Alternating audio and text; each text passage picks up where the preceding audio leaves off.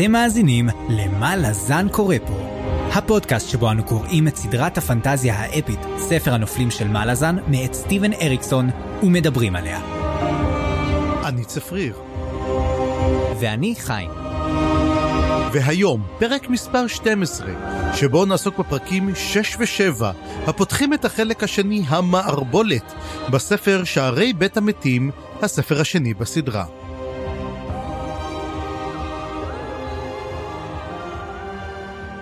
ולפני שנתחיל, רציתי להתייחס לטעות קטנה שאמרתי בפרק הקודם, ולמאזין שלנו שלמה שהעיר לי עליה. אז uh, באמת, לא מדובר בקוטיליון ששלח את הכלבים בטבח של איטקוקן. אני אמרתי שזה קוטיליון, שזה הסתדר לי בעצם עם ה... מה שאמרנו, שגילינו פתאום שקוטיליון ואמנס הם רקדן והקיסר קלנבד, אז אמרתי שזה מעניין שהוא התווכח עם לסין כשהיא עשתה את הטבח בעצם, וזה מסתדר לי שהוא כאילו עשה את הטבח באיטקוקן כאולי נקמה על זה. אבל אז שלמה, המאזין שלנו, העיר לי בפייסבוק, שבאמת אה, זה קצת לא מסתדר לו כי אמנס הוא זה ששולח את הכלבים והוא זה שנראה כאילו יוזם ודווקא קוטיליון נראה שזה לא מתאים לו כל כך כל העסק הזה. אז אני רוצה לומר שהוא צודק, בדקתי את זה. ומצד שני זה לא לגמרי הורס את מה שבנינו כי אני חושב שזה דווקא מסתדר יופי כי אנחנו רואים שכמו שהוא לא אהב שלסין עושה את הטבח הוא גם לא ממש אהב שקלנבד עושה את הטבח הזה יכול להיות שזה הזכיר לו את זה יכול להיות שלא. בסוף הוא כן זורם עם זה אבל ייתכן שאמנס הוא זה שעשה את זה מידה כנגד מידה. אמ, אז בכל מקרה זאת הערה מעניינת והיה לי כיף לחזור ככה להתחלה של הספר הראשון ולבדוק איך זה מסתדר או לא מסתדר עם הדברים שאמרנו. אגב, משהו מאוד מעניין, אני גם חזרתי להתחלה של הספר כדי לבדוק איזו תיאוריה שיש לי, ומשהו מסתדר לי דווקא מאוד מאוד יפה, אבל עוד פעם, גם אני חזרתי לפרק הראשון, ואם אתה לא עלית על התיאוריה הזאת, אני אעלה על התיאוריה הזאת, יש פה תיאוריה מאוד מאוד חמודה, מאוד מצחיקה, שקשורה לפרקים שלנו, וגם אני רוצה להתנצל על טעות אבל אף אחד לא עלה עליה עדיין והטעות היא בעצם על הספרים. זוכר שאמרתי בפרק הקודם שבגלל שזה לא היה בעצם דוויקר שכתב את הספרים אלא אמ, טלבונד כתב ולכן זה פה. אז מי הקולפה זה לא נכון. אני בדקתי את זה למה? כי פרק 60 מתחיל בספר המערכות של מלאזן של דוויקר. זה כן נכון. ואז אני בדקתי מה טלבונד כתב? אמרתי רגע מה זה? ואז הלכתי לפרק הראשון. שאותו אנחנו הסתכלנו עליו אני אגש אליו עוד פעם שוב ואז כתוב שבעצם החלק הראשון שכתב טלבונט עכשיו קשה רגע למצוא רגע הנה זה בעצם מערכות קיסריות לא מערכות מלזניות יש הבדל של מילה אבל זה וואחד הבדל וכן זה בעצם uh, טעות שלי. הם לא גילו את זה ככה אבל מתברר שבסופו של דבר זה גם מסתדר ככה ש... ככה שאנחנו רואים הרבה צללים איפה שאין צללים אבל זה כנראה כי רקדן ואמנס נמצאים שם. תגיד אבל אתה יודע עדיין קל יותר להגיד רקדן ולא קוטיליון קל יותר להגיד אמנס מאשר קלן ועד נכון? כן לא יודע אני קצת עם רקדן זה קצת מוזר לי. אתה יודע כמו כל המילים שהם בעצם בעברית זה קצת יוצר לי אה, דיסוננס כזה אבל אה, זה רק אצלי אולי לא יודע. אה ועוד דבר אחד הייתי בספרייה שבו ומצאתי עותק של גני הירח אז עכשיו יש לי את התרגום הרשמי לאיך קראו לסולטייקן ולדיברס כי זה מה שעניין אותי. הסתכלתי קצת על המפות קצת על זה ופה אז ככה סולטייקן נקרא חד צלם ודיברס נקרא רב גונים. עכשיו אני לא חושב שזה רע כל כך. זה מצוין דווקא אני אוהב את זה אז אני חושב שיש לנו פה תרגום נחמד ומגניב והאמת חשבתי אמרתי וואלה בוא ניקח את זה אבל הייתי די עמוס בספרים אחרים אז לא לקחתי אותו. ו... אבל פעם אני אסתכל אני אציץ ואני אראה אם יש אמ, אולי איזה דברים אחרים למשל אנסנדנס לא לקחתי וזה באסה כי רציתי לדעת איך באמת תרגמו את ה ascendants. אז יאללה אולי אה, בפרקים הבאים נגלה את הדברים האלה. ועכשיו אה, אולי תעשה לנו מין אה, תקציר קצת של האירועים הקודמים צפריר כי אנחנו הולכים לצלול לפרק סופר עמוס אז יאללה קח אותנו. בפרקים הקודמים של מה לזן קורה פה. חיכינו כל כך לפגוש את פליסין פארן ולראות אותה הופכת להיות המתלמדת המקסימה של לבוריק ושתכתוב שירים יפים ועדינים. אבל במקום זה אנחנו פוגשים אותה כשבר כלי ומכורה לסמים קשים. המצב של שאר האסירים במושבת העונשין באי האות הטרל לא פחות גרוע. כאשר הבוריק נאלץ לסחוב כרכרות על גופו, ובודין פשוט נעלם לו. בעוד מצבה של פליסין מידרדר, אנחנו מבינים שספר הנופלים של מלאזון עשה סטייה חזקה מאוד לכיוון שממנו אי אפשר לשוב. בצד אחר, מפו ואיקריום שוהים במנזר של איסקר על פוסט ושל נזירות שהשתיקה יפה להן. הם מגלים שערים קסומים, סודות אפלים, ויוצאים לבצע את המשימה הקשה מכולן, למצוא את המטאטא האבוד של הכהן הגבוה של הצללים. כלם מחליט להגיד שלום ולא להתראות לכנר, קרוקוס ואפסלר, ויוצא לבדו למדבר הקדוש ררקו. הוא מחליט למסור לשאיק עצמה את ספר הדריז'נה, שיעורר את המערבולת וירים את נס המרד בשבע הערים. הוא עושה את זה כדי למוטט את שלטונה של הסין, אבל כמובן שלא חושב לעצמו מה יהיה הנזק הנוראי עבור היורש שלה. ואם מדובר בדוז'ק, אני לא חושב שיגיד לו הרבה תודה. הוא מצליח להעביר את הספר וזוכה לחבר חדש בדמותו של אפטוריאן, יצור חביב ומזוויע כאחד שכוונותיו אינן ידועות. כנר, קרוקוס ואפסלר ממשיכים בדרכם אל איטקוקן, אבל מתברר שהדרך לא תהיה פשוטה, כי נראה שהמרד עומד להתחיל ממש בעוד רגע, וישנם כמה אנשים שמחליטים להתחיל את המסיבה מוקדם יותר. העיר גדניסבן נכבשת חלקית, ובמהלך המעבר שלהם בה חושפים את הטוויסט הגדול ביותר של הסדרה עד כה. הקיסר קלנדבד ועוזרו הנאמן רקדן לא נהרגו על ידי לסין, אלא הפכו לנשגבים וכעת הם נקראים בשם אמנס וקוטיליון, ראשי בית הצללים.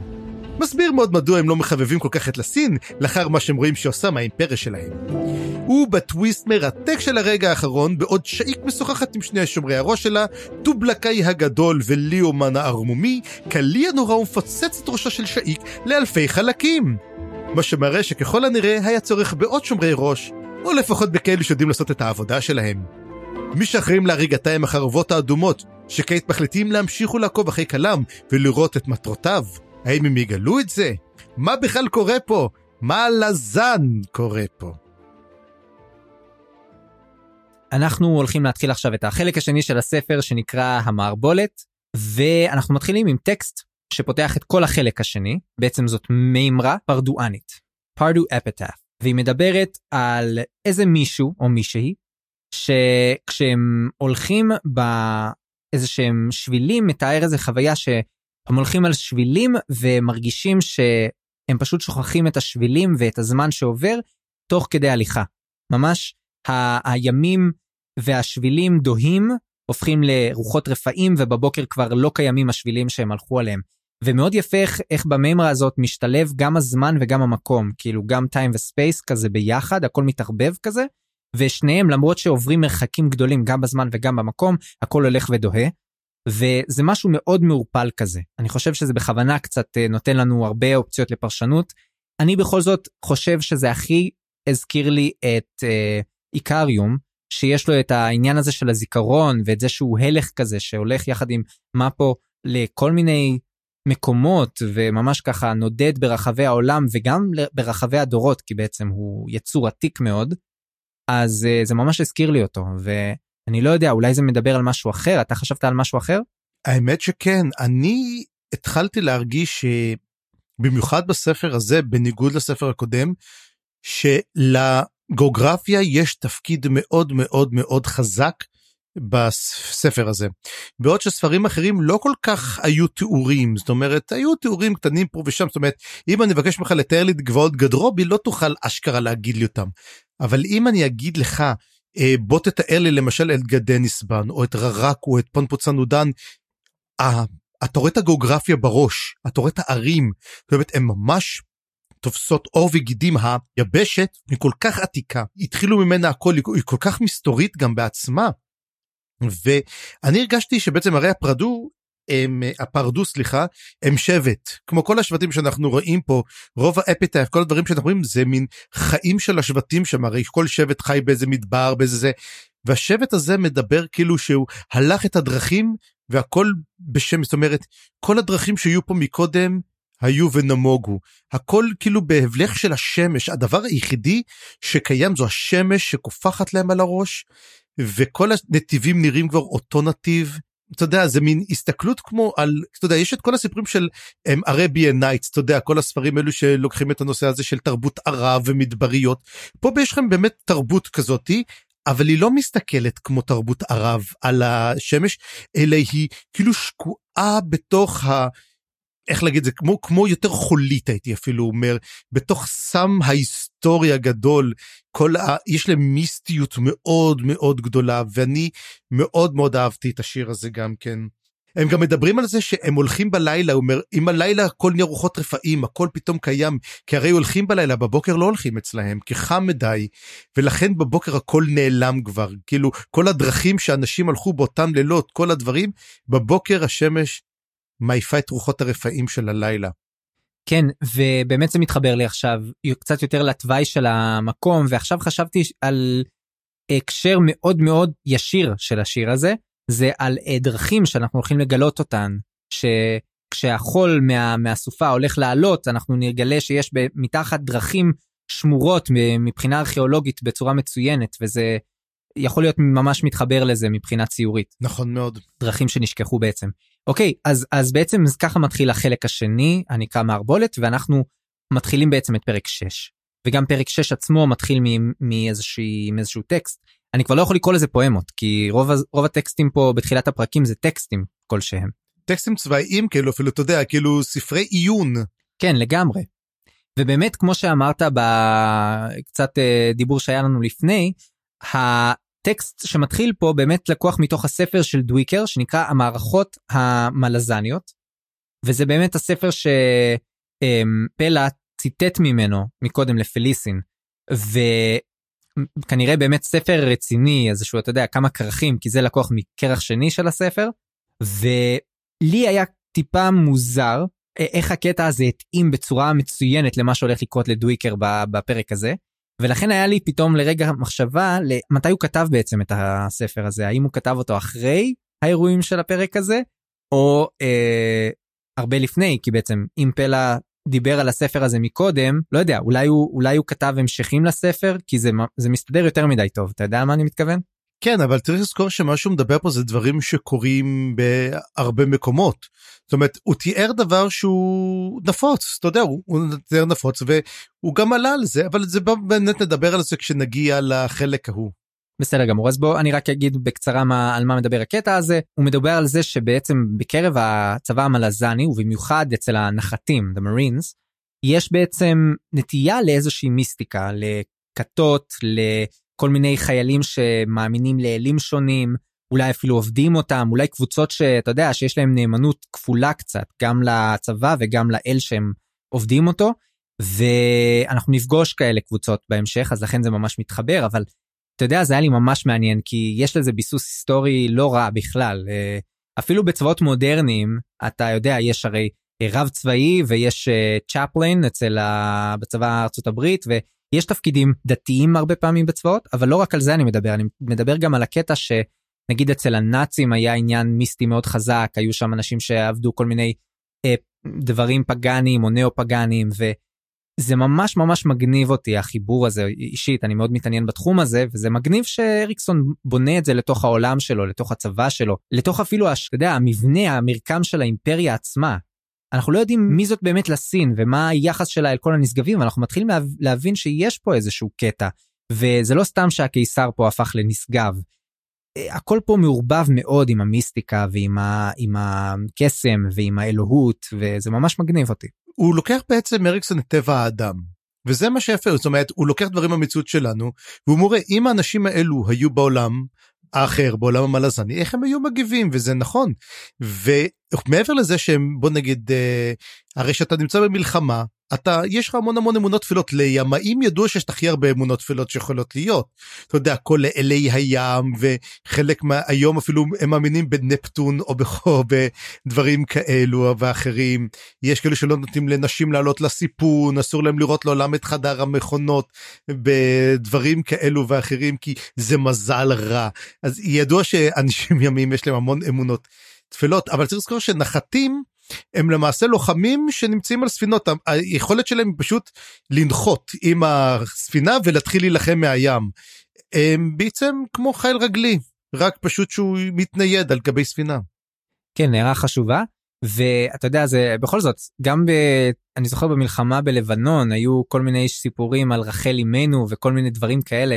אני חושב שבמלחמה מתגלים, מתגלים בעצם הצדדים של האדם ש, שפתאום אין לו, אין לו פתרונות והוא צריך, אתה יודע, אה, להתחזק בכל מיני דברים. אני לא אומר שזה בהכרח דברים לא נכונים, אבל פתאום אני חושב שכן צפים ועולים כל מיני עניינים מיסטיים.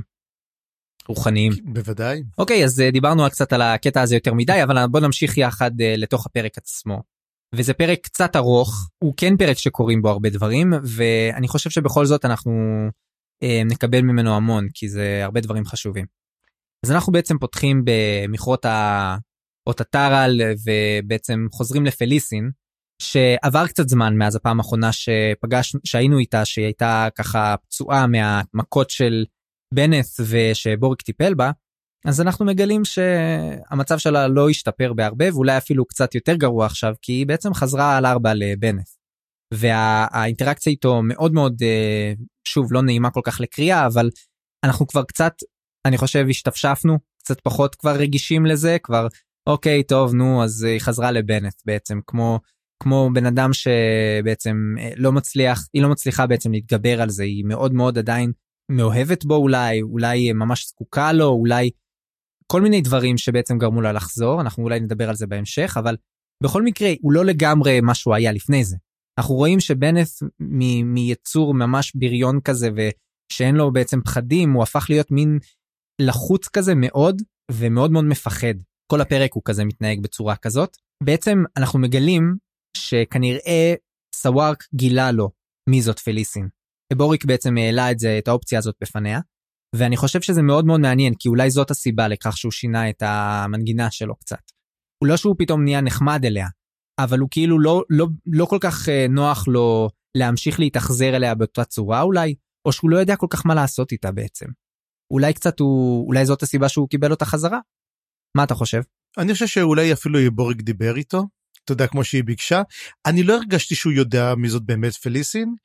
הוא מתייחס אליה עכשיו אתה יודע זה כמו הוא מתייחס אליה בזלזול כבר לא, לא אכפת לו ממנו ואיך הוא מסתכל אומר תראי איך את נראית כבר. כאילו אתה יודע אם הגיע אליו נורא פרש פייסט והייתה כזאת רעננה וילדה בת 15 וכל זה ועכשיו היא כבר מכורה לסמים היא לא הולכת לישון בלי יין או בלי סם והוא מסתכל עליה והיא כזה כבר מין אתה יודע מכורה למeth כבדה כזאת. כבר היופי שלה כבר דאח כמה היא שם? חודש? חודשיים? שלושה? כמעט כלום והיא ממש. אה, כבר אתה יודע hit bottom ואתה יודע הוא מסתכל עליו ואומר נו מה, מה, מה אני צריך אותה בכלל? יותר צרות ממה שעוזרת. היא כאילו אני כדאי שאני כבר אמשיך הלאה למה אני בכלל נמצא איתה? למה אני בכלל עושה משהו איתה. וזה זה עצוב אתה יודע זה קצת קוראים לזה כמו תסמונת האישה עמוקה אתה יודע הוא מכה אותה והיא חוזרת עליו כמו אל ארבע ואתה יודע ואתה, ואתה אישית אומר למה היא חוזרת אליו? מה היא רוצה איתו? וזה מדהים לראות את זה מנקודת המבט שלה איך היא רואה את זה. אתה יודע איך היא מתרצת לעצמה את כל הסיבות ש, שלא, שבנס אוהב אותה, שבנס רוצה אותה, שהיא לא בסדר בכל המערכת יחסים הזאת. היא מפרשת כל התנהגות שלו למשהו טוב, כל פעם שהוא כועס עליה שהיא עשתה משהו רע.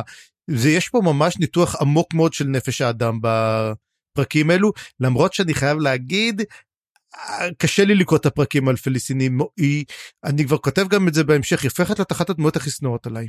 קשה לי מאוד מאוד מאוד לקרוא אותה. אני חושב שזה זה קצת בכוונה אני חושב שמה שאריקסון יוצר פה זה בעצם משהו מאוד מעניין זה הוא לוקח דמות שאתה כאילו אמור להיות אה, אה, מאוד אמפתי אליה אה, ולהזדהות איתה ולקבל דרכה בעצם את הסיפור אבל בעצם הוא יוצר אנטגוניזם חזק מהדמות, כלפי הדמות הזאת אצל הקורא. אני חושב שהוא עושה את זה בכוונה, אני לא חושב שזה בטעות. לגמרי, וגם מ-POV, זאת אומרת, זה, מנקודת המבט שלה, אנחנו רואים את הכל, אנחנו מבינים למה הכל קורה, ועדיין, לא יודע, קשה לי מאוד לחבב אותה. כן, ומצד שני, אני, אני צריך להזכיר לעצמי שאנחנו עדיין לא יודעים הרבה דברים, למרות שזה POV, אנחנו מקבלים את נקודת מבט שלה והרבה מהמחשבות שלה, אבל אנחנו עדיין לא יודעים הרבה ממה שעובר עליה. בכל מקרה בוא קצת נקדם קדימה אני חושב שיש פה הרבה מה לדבר גם בהמשך על העניין הזה. ואני רוצה רק לדבר על זה שבעצם הם יוצאים מהפונדק, היא ובנס, והיא מצטרפת אליו בעצם לפטרול, שהוא בעצם הולך לפטרול של החיילים ש... לא בעצם חיילים, זה, זה אנשים שהם מהמשמר שלו, שהוא בעצם מנהיג שם כדי לשמור על שאר האסירים, אז יש כאילו את האסירים שהם השומרים, יש להם נבוטים, הם כזה מסתובבים שם ומרביצים לאנשים כנראה בשביל לשמור על סדר, שומרים על שעת עוצר, והם מסתובבים שם והם פתאום אה, בדרך הם מגלים שמתחילה איזושהי מרידה אצל דווקא החיילים. שחלק מהחיילים הם בעצם משבט מהדוסין פאלי, והם מתחילים בעצם למרוד בשאר החיילים של הצבא המלזני. כמובן שהכל פה נראה שזה נקשר ביחד לתוך המרידה שהתחילה בעצם עם המערבולת. המרידה הגדולה של הדריז'נה. תוך כדי הדבר הזה, החיילים המורדים תוקפים את בנט, וכל החיילים שלו, המשמר שלו בורחים, ובעצם פליסין בורחת גם. היא בורחת בורחת ופוגשת את פלה, שבעצם מציל אותה. עכשיו פלה מציל אותה לא רק בזה שהוא בעצם אה, אומר לה אני אגן עלייך, כי פלה בעצם שייך לחיילים המלזנים שנגד המרידה עכשיו, אבל הוא גם מציל אותה באמת, כי הוא לוקח אותה לבית של אבוריק, וכי הוא מבין שהיא לא, לא, לא יודעת כלום על הבריחה בעצם, הוא מביא אותה לבית של, של אבוריק, ובעצם כשאבוריק שואל אותו אולי אתה רוצה להצטרף אלינו, אנחנו הולכים בדיוק עכשיו לברוח, וגם בודן שם, שזה בכלל לא ידענו איפה בודן, הוא, היה, הוא נעלם כבר כמה ימים, אז בעצם פלה אומר לא, תיקחו אותה במקומי.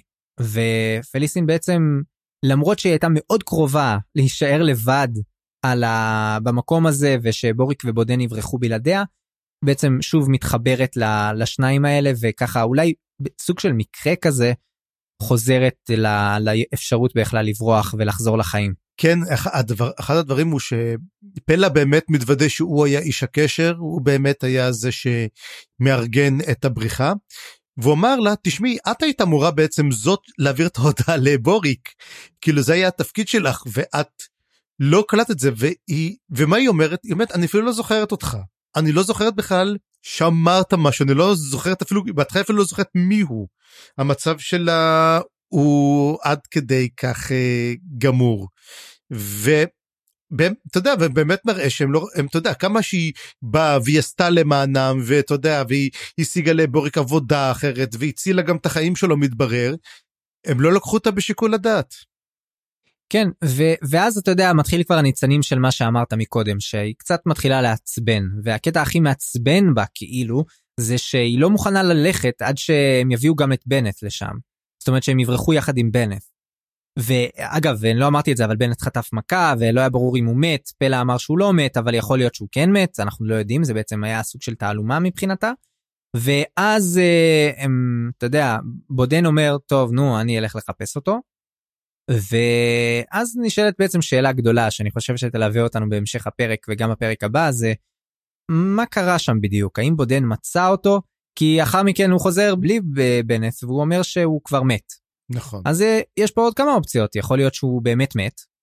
יכול להיות שבודן מצא אותו ולא אה, ולא הביא אותו. יכול להיות שבודן מצא אותו והרג אותו שזה נראה לי הכי מסתבר מהדברים בהמשך. ויכול להיות שהוא עשה את עצמו כאילו הלך לחפש אותו. פשוט אה, אתה יודע בשביל ככה לספק, לספק את הקריזה עכשיו של אה, של פליסין ולשכנע אותה לבוא אבל אה, במקום לח, אתה יודע לדחוף אותה לתוך הנהר או אגם הם צריכים בעצם לשחות דרך האגם אז אה, הוא, הוא פשוט שכנע אותה. ככה. לא יודע זה מאוד היה קטע מוזר וזה מייצר המון מתח בהמשך ביניהם. נכון. היא בכלל את בודין לא סובלת אותו מאז אותו דבר. כן ואז אה, עד שהוא חוזר יש בעצם סצנה מאוד מאוד מחרידה שגם הולכת להשפיע מאוד על ההמשך וזאת בעצם סצנה עם זבובי דם. או כן. כן ואתה יודע זה היה גרוטסקי ו... ואני חושב שזה היה אלמנט של בדי הורר כזה. לי לפחות, לי לפחות זה היה מאוד uh, בוטה וגרפי. אני לא חושב שהיה הרבה דברים גרפיים כמו זה עד עכשיו בספר. אתה יודע איך שהזבובים עוקצים אותה ו- וממש משהו מזעזע. והיא ניצלת כמובן מההתקפה הזאת כי הבוריק מציל אותה אבל הייתה להתקפה הזאת משמעות מאוד מאוד גדולה מבחינתה כי היא בעצם סימלה את הירידה של פליסין ל- לרמה אפילו יותר נמוכה ממה שחשבנו שהיא יכולה כבר להיות. זאת אומרת אם חשבנו שעד עכשיו המצב שלה היה גרוע אז עכשיו היא גם עם צלקות לכל החיים אלא אם כן היא תמצא איזשהו מרפא דנול גבוה כמו שבוריק אומר לה שזה היה סוג של יותר כמו אתה יודע כמו בסרטים שמישהו קוטעים לו את הרגל ואז המדיק אומר לו אל תדאג הכל יהיה בסדר אתה, ת, אתה תלך לרקוד עוד uh, שבועיים בכל מקרה. אתה יודע סתם ניסה להרגיע אותה אולי לא יודע אבל בכל מקרה היא ממש הושחתה פה מבחינה גופנית והתיאור שאיך שהיא חוותה את זה שהיא פשוט הייתה ממש כמעט אדישה לזה היה עוד יותר גרוע. זה, זה הראה שאפילו אין לה טיפת uh, כבוד עצמי כבר. כבר לא אכפת לה איך היא נראית כבר לא אכפת לה מה קרה לה היא, היא אפילו לא כל כך אכפת לה שהיא ניצלה. ממש תחתית האמיץ של הזבל. אתה יודע, לפעמים אתה אומר, כמה בן אדם יכול לסבול? זאת אומרת, אמרתי, היא נאנסה, והרביצו לה, ומכורה לסמים, ומכורה לאלכוהול. אז בוא גם נכער אותה, זאת אומרת, אבל מאיך לכער אותה? מילא את זובי אדם, אתה אומר לעצמך, מה זה זבובים? אתה יודע משהו? יש המון המון בספרים האלו, במיוחד בשבע ערים, כל העניין של זבובים הוא מחריד. יש המון המון, גם בפרק הבא אנחנו נדבר על זה, ושוב פעם יש איזה קטע עם פליסטין וזבובים, אשים הפעם, ואנחנו נדבר גם על זה, אבל מה הם עושים? כאילו, הזבובים כל כך אכזריים, שהם נכנסים לך ואוכלים אותך מבפנים, ואז, ואז הלרבות שלהם, כל הרמסים יוצאים לך מתוך הגוף אוכלים אתכם בפנים אתה יודע כמו שאמרתי אתה רואה שבעצם הספרים של מלאזן מתחילים להיות הרבה יותר בוטים. אם חשבנו שפה פה שבע אם גנבקיס היה מקום נחמד בוא נגיד ששבע ערים זה זה מה שנקרא death planet של אנדרה נורטון זה מין כל דבר שם בא להרוג אותך אין שום דבר טוב שם אתה כבן אדם פשוט לחיות שם זה זוועה. כי אתה הולך אתה נתקל ב D'ivers מצד אחד ו Soletaken בנתיב הידיים שיחסלו כל אחד יש לך פשוט סיוט מכל עבר למה שמישהו ירצה לגור לכבוש את המקום לגור תן להם למות שם לכל האנשים זה מקום נוראי. אתה יודע מה אולי אולי זה לא ארצות ערב אולי זה בכלל אוסטרליה. יכול להיות שזה אוסטרליה. יש סיכוי טוב שזאת אוסטרליה כן. בכל מקרה רק עוד נקודה קטנה הסיבה שבוריק ניצל מהזבובים היא קצת גם אה, משליכה על העתיד מהקטע של הקעקועים שלו אנחנו מגלים שהקעקועים שלו פתאום מצילים אותו. והקעקועים האלה הם לא סתם אנחנו לאט לאט נבין שיש להם הרבה יותר אה, משמעות ממה שחשבנו הם לא סתם ליופי. אוקיי ואז אה, בעצם בודן חוזר כל הקטע שדיברנו עליו שהאם הוא מצא את בנט או לא מצא את בנט לא ברור לנו והם בעצם מתחילים לשחות ומגיעים למערת המסתור ש... בודן בעצם גילה אותה לפני זה בהיעדרות שלו הוא בעצם עשה את המסע שהם אמורים לעשות או חלק ממנו וכזה למד את תוואי השטח ועשה בעצם עבודה מקדימה מאוד רצינית בשביל שכל המבצע הזה יצליח. אז כשהם יוצאים הם רואים בעצם את האירוע הגדול שמתחולל הם מסתכלים על אני חושב זאת היסר ברקע נכון? הם רואים אותה בעצם בוערת אה, דוסימפלי דוסימפלי הם רחוקים מאוד מאוד מישר הם רואים דוסימפלי בוערת. כן כן כן הם רואים את דוסימפלי שזה בעצם הסיבה שהיו כל השומרים הדוסימפליים אה, אה, היו קרובים שם הרבה כנראה בגלל שבאמת זה קרוב לדוסימפלי.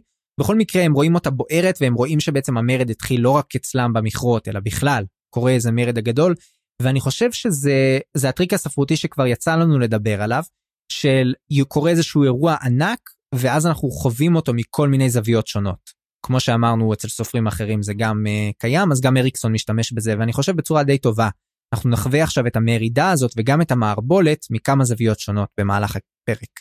מה שגם מעניין הוא שמתברר שהמרד נעשה בו זמנית באותו רגע פתאום כל הערים עולות בלהבות, אתה יודע, זה, זה, זה מראה שהייתה יד מכוונת, אתה יודע, שזה לא סתם מרד, אתה יודע, ככה, טוב, בוא נקום איזה מרד, אתה יודע, מה שנקרא מרד ספונטני, זה היה מרד מתוכנן היטב, ומראה שדוז'ק צדק, שאומר שכל רגע שבע ערים נופלות, שבע ערים באמת אה, נופלות. כן, ו... אנחנו נראה את זה גם יותר אה, יותר חזק זה, זה חזק שאתה כבר אומר את זה כי באמת זה עוד מעט יתחזק אפילו יותר התחושה הזאת שזה מרד חזק ומאורגן וממש ממש טוב. אז אנחנו עוברים לדוויקר וקולפ ש... או קלפ אני לא יודע איך להגיד את זה בעברית. הם בעצם הולכים לאיזשהו כפר דייגים הם מחפשים את הסירה שאיתה רגע יש עוד הרבה שקורה יש עוד הרבה שקורה תוך כדי שהם בורחים קודם כל יש את העניין של הסכין הרי הם לא תכננו כל כך שהיא תהיה איתם זאת אומרת רואים שהם הם די תכננו של שניים בורחים ולא יותר מזה פלא הם הציעו לו ככה אתה יודע הם ככה בוא אם בא לך כבר. פליסטינים לא חשבו עליה בכלל ולכן נותנים לה מין שלפוחית כזאת מלאה באוויר שהיא יכולה לצוף עליה מין מצוף ואז הוא אומר לה בוא דין הוא אומר אני הולך לצלול ולמשוך אותך בחבל כי הם נכנסים למערה.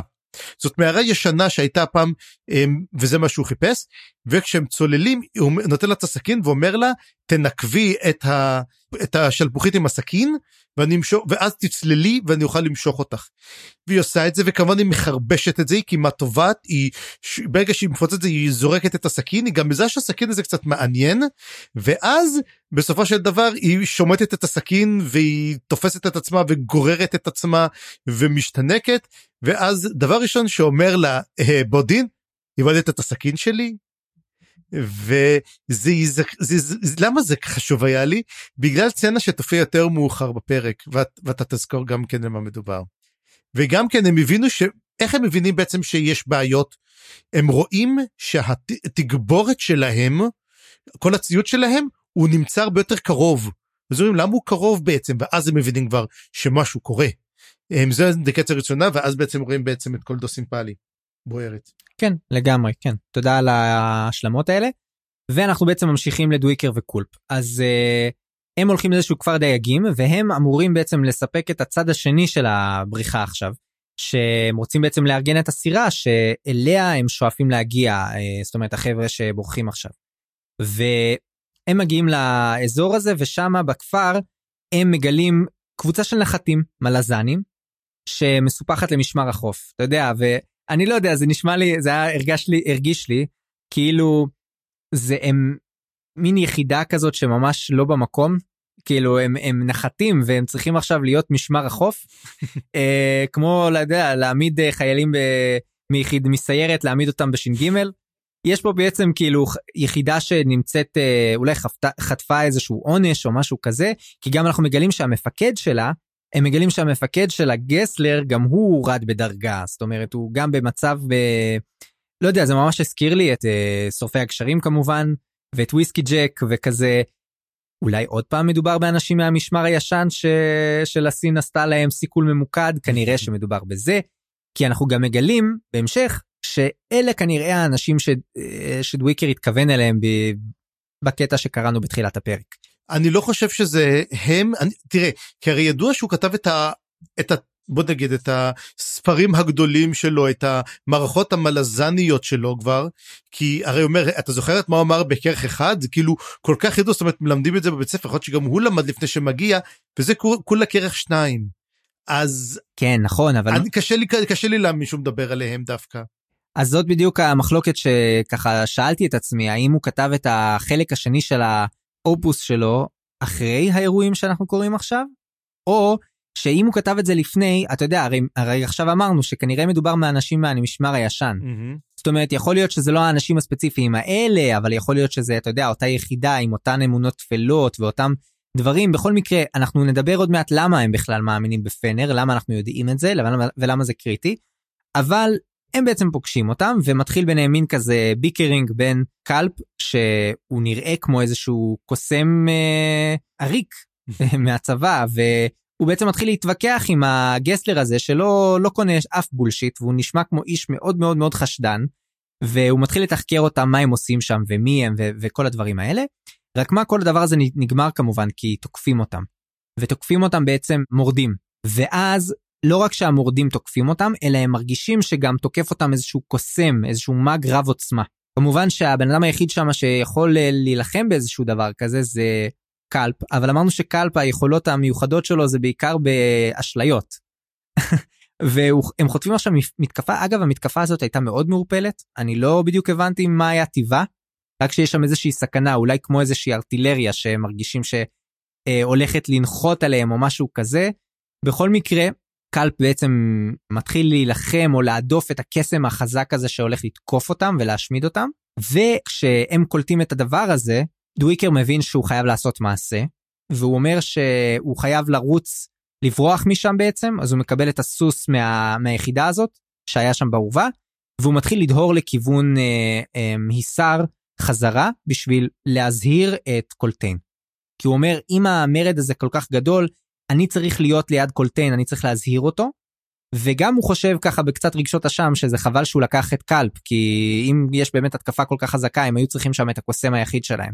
אז uh, אתה יודע עסק ביש קצת uh, באמצע המשימה המיוחדת שלהם באמצע שהם יצאו ככה לכזה סייד מישן uh, אישי אפשר לומר של דוויקר פתאום קורה הדבר המאורע הכי גדול בצבא המלזני ש... שהיה בזמן האחרון. כן כמה שהקטע הזה הוא מאוד מאוד uh, מתחיל באמת כל המלחמות האלו הוא קטע שנבנה מאוד מאוד בהדרגה. והוא כאילו גם לוקח קצת כל מיני טרופים ישנים והוא מראה כמה הם לא מחזיקים מים. יש למשל את, ה... את גסלר שהוא מוצג בהתחלה כמין בור כזה אתה יודע מסתכלים עליו ואז רואים שהוא בעצם היה סמל שהורידו לו דרגה כי יש לו עדיין את הסימני תפרים שהוא... של השברון השלישי שם של סמל ועכשיו הוא רב"ט.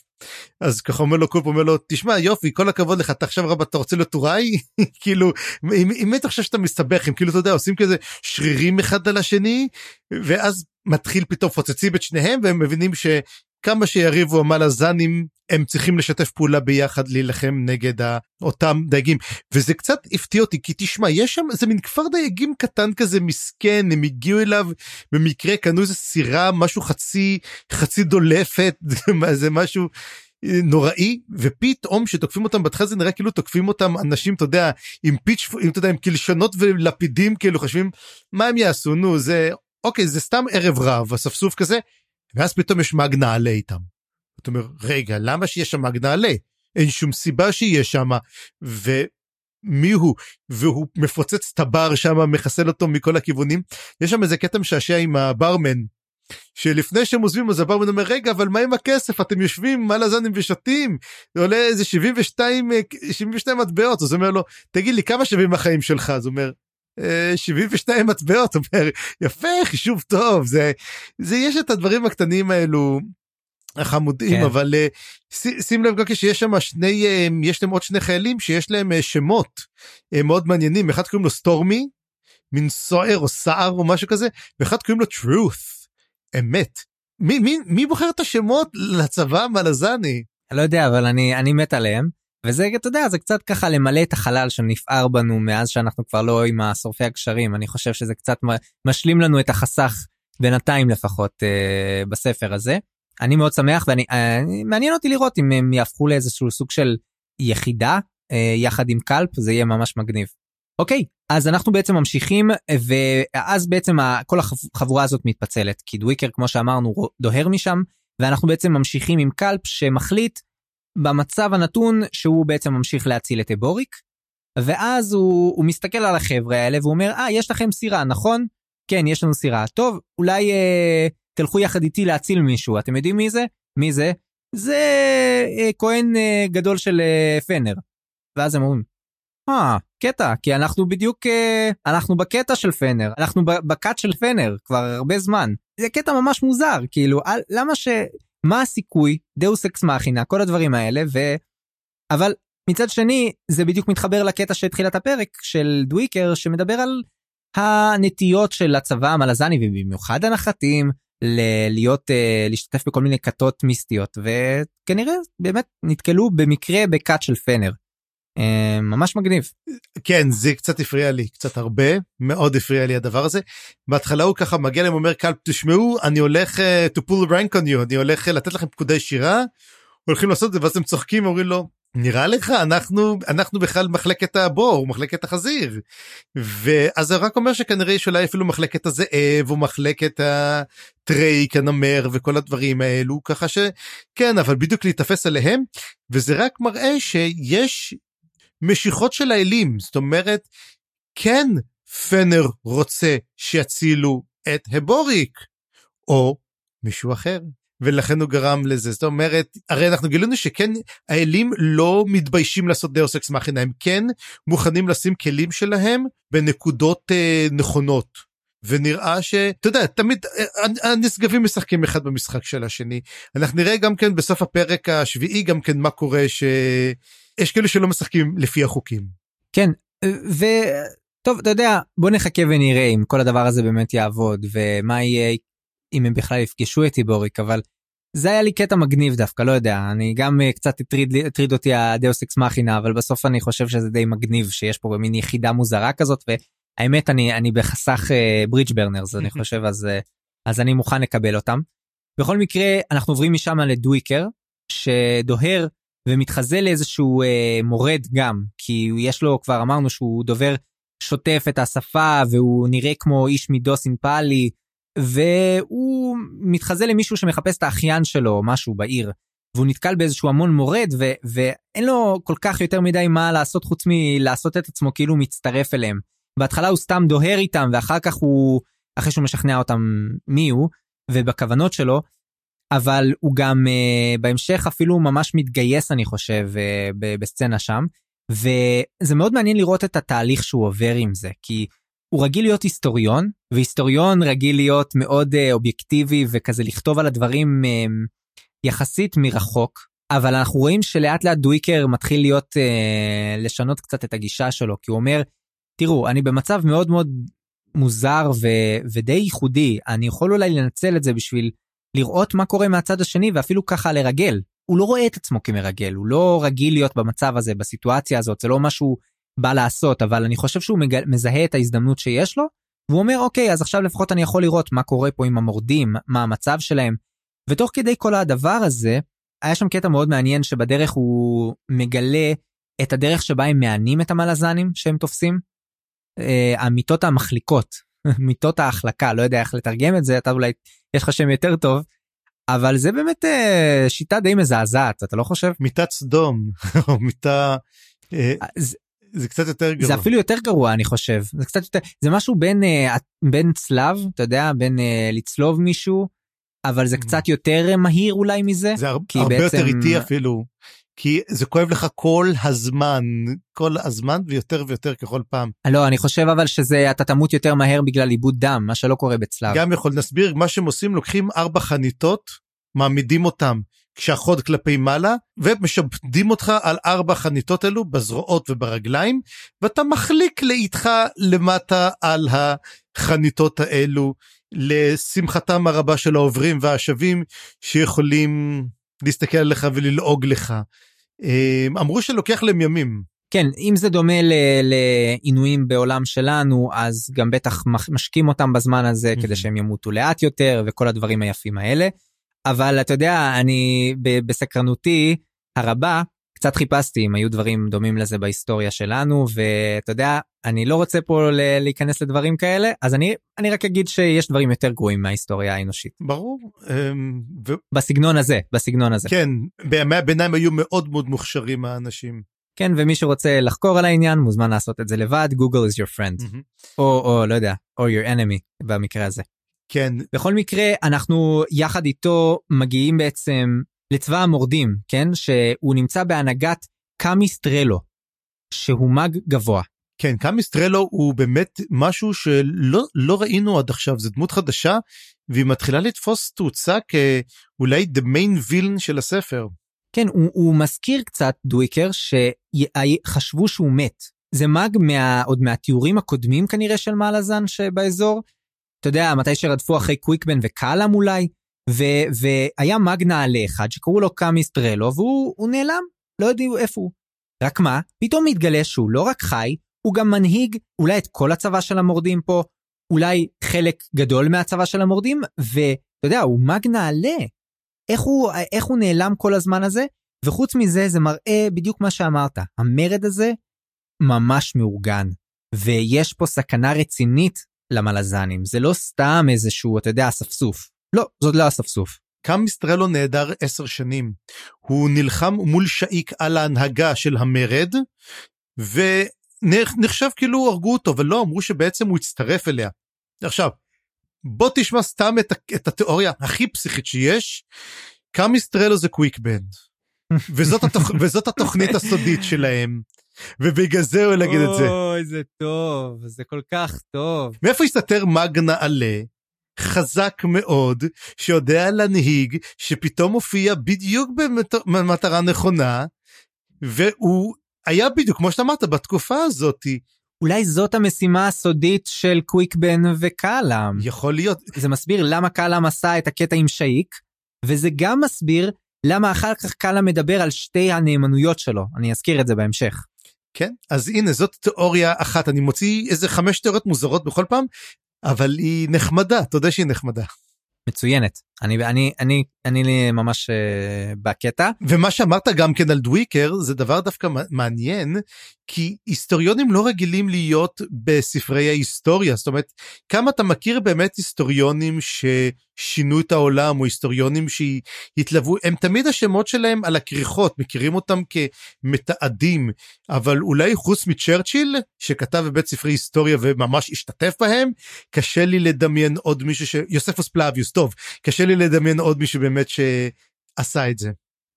כן אבל גם א' אצל פלאביוס הוא, אה, הוא, הוא התחיל לכתוב את הדברים אחרי שכבר אה, הוא יצא מתפקיד הנהגה אבל אה, אצל צ'רצ'יל זה קצת אחרת אה, זה פשוט זה קרה אחרי בכל מקרה. לא יודע אתה יודע אבל זה, אתה צודק זה באמת זה באמת מעניין אה, אני חושב שכן היו זיקה להיסטוריונים להיות מצביעים או אנשי הנהגה בהיסטוריה במיוחד בעת העתיקה. אה, זה היום שזה מקצוע קצת אה, אולי נחשב יבשושי ו... וקורסתי אבל אה, אתה יודע זה מזכיר לי את הדמות של יש את הדמות של המספר בסרט 300 שהוא באמת אחד מה-300 והוא מתאר את הקרב הוא אחר כך מגיע ליוונים לספרטנים ומספר על גבורתם של השלוש מאות ואת כל העלילה היא גם נאמרת מפיו ומספר את כל היצורים את כל צבאות של זרקסס את מה שהם עשו שם וזה לגמרי אתה יודע גם כן היסטוריון אבל בצורה מאוד מעניינת גם כי שהוא ממש אחד מהלוחמים. אתה יודע מה עכשיו שאתה אומר את זה לדעתי זה ממש ארכיטיפ ספרותי. יש יש דמות כזאת אני חושב והדמות של האיש למוד הקרבות שלעת זקנה או אחרי זה מתחיל אה, לכתוב את ההיסטוריה בעצם. זה ממש מגניב. לא חשבתי על הארכיטיפ הזה. כן אבל נראה שאצל מלאזן יש שניים כאלו גם שגם כן אמ, אה, איך קוראים לו? הבוריק הוא גם כן כזה. הם היו להם חיים שלמים הוא היה גנב היה כהן. אחרי שעשו את הכל טוב נהיה היסטוריון. אתה יודע אחרי שלא נשאר לך מה לעשות אתה כבר הופך להיות היסטוריון. זה מין אתה יודע מקצוע שאתה עושה אותו בגמלאות. מה אתה עושה בגמלאות? אני אהפוך להיות היסטוריון. כן לגמרי. אוקיי אז אנחנו נעזוב כרגע את דוויקר ונעבור לסצנה הבאה ואנחנו בעצם חוזרים למגדל של טסם ולאיקריום ומאפו לחיפושים המפחידים אחר המטאטה של איסקר על פוסט. והמטאטה של איסקר על פוסט בסוף כן נמצא והוא נמצא עוד פעם באיזשהו חדר מסתורי שהם לא יודעים מהו ובחדר הזה יש פתאום סירה ובסירה הזאת מתגלה המטאטה. והם אה, קצת הם טועים על הסירה הזאת הם מדברים עליה קצת איקריום אומר תראה אני לא באמת מבין בכלי שיט אבל uh, נראה לי כאילו היא נמצאת פה כבר הרבה זמן הנה תסתכל על שאריות של דגים ורקובים מאוד מאוד מאוד אני מעריך שהיא נמצאת פה לפחות חמש שנים. ואז הם מתחילים לחשוב של מי יכולה להיות הסירה הזאת ואז הם עושים ב-process of אתה יודע או שהיא של איסקר על פוסט לא נראה לי הוא יכול לעבור בוורנס אולי יש אה, או, שהיא של משרת או שהיא של, הפר, אה, של הפרד שנעלם מקודם. זה מסכימים שזה הפרד. כן ב, ב, ב, ב, אבל הם אומרים את זה בצחוק הם כמובן חושבים שזה המשרת המשרת משרת וזהו בקיצור הם מוצאים את המטאטה ואז הם אומרים אוקיי עכשיו מה נחזיר אותו לעסקר על פוסט כן מה עוד אפשר לעשות עם המטאטה הזה. אתה יודע מה מה זאת הסירה הזאת למה המטאטה נמצא בתוכה זה זה כאילו חוש הומור גרוע של איסקר על פוסט או מה מה קורה פה צפריר תסביר לי. או ועכשיו ברוך בואך לתיאוריה פסיכית מספר 2 שאני מביא. ובשביל זה בעצם אני הלכתי והסתכלתי אחורה וקדימה אתה יודע הרי בשביל כל התיאוריות האלו אתה יודע עולה לך מחשבות ואוקיי בוא נלך אז אני חושב שבעצם הכל מדובר על משהו זדוני ביותר של איסקר הפסט וזה קרה אחרי שגמרתי את הפרק השני דווקא חזרתי עם התיאוריה. אז bear with me. אוקיי מדובר פה בעצם על הרמזים. בוא נעשה את הרמזים. רמז אחד הוא אומר עיקריום הספינה לא יותר מחמש שנים אוקיי? דבר שני מדובר גם כן על שזו ספינת דייג נכון? ודבר שלישי מדובר שהרשתות מאוד מאוד טובות.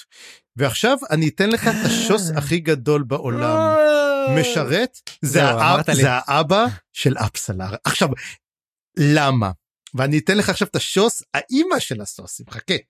קודם כל, הרשתות נתן לי את הרמז, דבר שני, חמש שנים, הוא לא יכול להיות יותר מחמש שנים שם. דבר אחד, לפני זה נאמר שאמנס נתן לו אותו במתנה, הרי אנחנו יודעים שאמנס היה שם. והדבר האחרון, יש לו יד, מבוג... יד זקנה ויד צעירה. וכשהלכתי לפרק ראשון הבנתי שלאבא של אפסלר אין יד, כי היא אומרת לה, אמ, ריגה, אבא שלך, אוי, איבד את היד שלו, נכון? וכל הזמן נראה שאיסקר אלפס אומר לו, תגיד לאיקריום, חיים ניתנים על ידי שחיים נלקחים, וכל פעם שמזכירים את המשרת הוא אומר את זה, איזה שלוש, ארבע פעמים. אני הלכתי, בדקתי את זה, והוא אומר, תגיד לאיקריום את זה. ואיסקר אלפסט בכוונה איבד, איבד את המטאטה, כדי לתת להם את הרמז הסופי לזהותו של משרת. ולמה זה קורה? תחזרו אליי בסוף, בסוף, בסוף של פרק 7, בסוף הפרק הזה, וזאת נקודת החיבור לפי דעתי, שיכולה להיות מאוד מאוד מעניינת. אז הנה תיאוריה מטורפת מספר 2. וואי מצוין תהיה, אתה חד היום צפריר אתה ממש חד היום אני אני בינתיים כל התיאוריות שלך אני קונה ייי. איפה איפה אני משקיע איפה אני, איזה מניות אני קונה לא לא יודע אבל בקרוב אני אהפוך ליוניקורן כנראה. אתה יודע אני חשבתי אבל קצת אה, אולי זה עניין שמתחבר קצת לקטע של הים העתיק כל הסירה הזאת אולי זה איזשהו רמז ועכשיו שאתה אמרת שיש לך תיאוריה משוגעת אז קפצה לי בראש פתאום לא כתבתי את זה מקודם אבל תיאוריה משוגעת שאולי זה קשור לעזף. כי אנחנו נראה שאולי יש פה איפשהו בית עזף באזור אולי כן, זה אפילו המקום הזה. אבל הוא בתוך הררקו הם, הם אומרים שהוא בתוך הררקו אז זה לא יכול להיות זה. אוקיי אבל בכל מקרה זה הזכיר לי קצת המטאטה עץ השורשים החיים האלה אולי המטאטה הזה הוא חלק של הזף או משהו כזה. לא, האמת זה אחלה רעיון שבעצם כמו ספלינטר כזה של או שזה בעצם ספלינטר של אה, דרגניפור פשוט כמטאטה. לגמרי. רק רמז אחד לא הצלחתי להבין מה הקשר לכביסה המלוכלכת שהוא עשה. כי הם אומרים תזכור את המרק הנוראי שאומר לא זאת הייתה כביסה. את הרמז הזה לא הצלחתי להכניס לכל הסיפור. אה אה אה אני אשלים לך. אתה זוכר שאמרת בפרק הקודם שבעצם הכל נמצא באותו, באותו מקום, mm-hmm. גם המטבח זה גם הספרייה זה גם המטבח אה, זה גם המקום שבו הם עושים כביסה זה הכל כן. בעצם ומשרת עושה את הכל.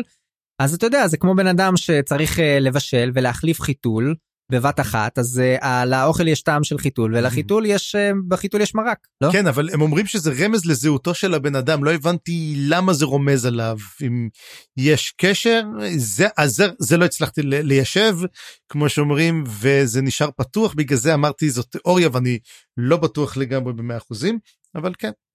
בקיצור הם לוקחים את המטאטה וחוזרים לאיסקרלפוס שנמצא בספרייה ושם הם חוטפים ממנו שוב סדרה של העלבות ואמירות של אה, אתם מטומטמים, אתם לא מבינים את כל הסיפור, אני מבין הכל. ואז הוא גם uh, מחליט אבל כן uh, לספר להם ככה קצת, להבין, להסביר להם מה קורה וגם שולח אותם לעוד משימה. וכמובן שהוא uh, מספר להם מה קורה דרך קריאה בקלפים. אז יש לנו עוד קריאה בקלפים, כבר השנייה בספר אני חושב, ואו השלישית, אם מחשיבים גם את הקריאה של uh, קלאם וגם של האישה מהמבצר שהוא היה איתה. אז זו בעצם הקריאה השלישית בספר, נכון? דווקא חשבתי שזאת הקריאה הראשונה, איזו עוד קריאה הייתה? הייתה קריאה במבצר של האישה, ולאחר מכן הייתה קריאה של קלאם כשהיא זרקה עליו את הקלפים, הייתה בעצם עוד קריאה. היא, היא לא הספיקה לקרוא את הזה, היא קראה את הקלף הראשון, כן? והוא התחיל להגיד נכון. לה, ואז... אה, אני אסביר לך למה זאת הייתה קריאה אמיתית עכשיו, אוקיי? נכון, לגמרי. כן. אוקיי, אז בעצם הוא מתחיל בקריאת קלפים, והוא משתמש בשיטה שכבר ראינו אותה בספר הקודם, הוא בעצם אה, עושה קריאת ספירלה. בקריאת ספירלה, כל הקלפים בעצם מתייחסים לקלף אחד, שהוא הקלף המרכזי, ואז כל הקלפים נובעים ממנו, רק שאני חושב שבפעם הקודמת שדיברנו על קריאת ספירלה, עשו אותה מבחוץ כלפי פנים. זאת אומרת שהקלף האחרון זה הקלף שנחשף, וזה הקלף המרכזי. לא, הקלף הפנימי היה הראשון, וזה היה אה, אנומנדר רייק, שכולם מתייחסים אליו. אוקיי, אז, אז אה, לא, לא זכרתי בדיוק, אבל אתה כנראה צודק. בכל מקרה אז מה שעושים בקריאת ספירלה זה שפותחים את הקלף הראשון זה הקלף המרכזי וממנו בעצם אה, מתחילים לפתוח קלפים נוספים והם כולם מתייחסים לקלף הראשון באיזושהי צורה. עכשיו, ד... לא אתה יודע מה עכשיו אני נזכר שזה היה Hound אני חושב. ה Hound ה Hound אני זוכר שהחרב הצביע, שלא הצביע על ה Hound. יכול, לא, אתה צודק, ה Hound, ה Hound היה במרכז, ה Hound היה במרכז. כן, נכון. אני חושב שזה היה כש, כשבעצם טאטרסייל אה, קראה בקלפים לפני שהיא הותקפה. אני חושב, נכון. ואז, ואז בעצם ה Hound היה בעצם הכי מרכזי בסיפור שלה. אבל בכל מקרה, נכון. מה שמשנה בקריאה עכשיו, זה שהקלף הראשון שהוא שולף זה האובליסק, וזה מאוד מגניב. כי כשקלאם אה, נתקל בקלף האובליסק שהאישה שלפה, הוא ישר ירד עליה. מה אובליסק? את מבינה שזה לא, זה לא קשור בכלל, אין מצב שזה, שזה הגיוני, כי בכלל... איזה, איזה קטע, איזה, איזה, איזה יפה עושה פה אריקסון, הוא בעצם אומר, לא רק שהקריאה הזאת כנראה אמיתית, כי אנחנו סומכים על איסקרל פוסט שכן יודע לקרוא בקלפים, אלא שכנראה שגם הקריאה של האישה שקלאם ירד עליה הייתה נכונה, ועכשיו אנחנו גם מקבלים את אחת מקריאות הקלפים הכי מפורטות מהבחינה של אנחנו מקבלים סוג של הסבר שלה גם מאת איסקרל פוסט. אז בואו אני רק אשלים את כל הקריאה בעצם. הקלף הבא זה החבל, שזה קלף גם שקשור להתנגשות, אולי לקוטיליון, אולי לקלאם, אוקיי? ואז יש לנו בעצם כמה קלפים נטר... אה, ניטרליים, שזה אופון, רק שהפעם זה אופון הגבר, אז מזל רע. אחרי זה יש לנו מטה, כס, ואז יש מלכה בית חיים, טובה בית מוות, טובה מלשון תביעה, כן? חייל בית אור, אביר בית חיים, בנאי בית חשיכה, ועוד 12 קלפים, תריסר קלפים שאנחנו לא יודעים מה הם. בקיצור, קריאה מאוד מאוד מורכבת, יש בה הרבה קלפים, אבל למזלנו איסקר על פוסט קצת מסביר עליה, ומה שמעניין זה דבר ראשון שהוא מדבר על האובליסק, זה אומר שזה קשור ל... לעבר, הווה ועתיד.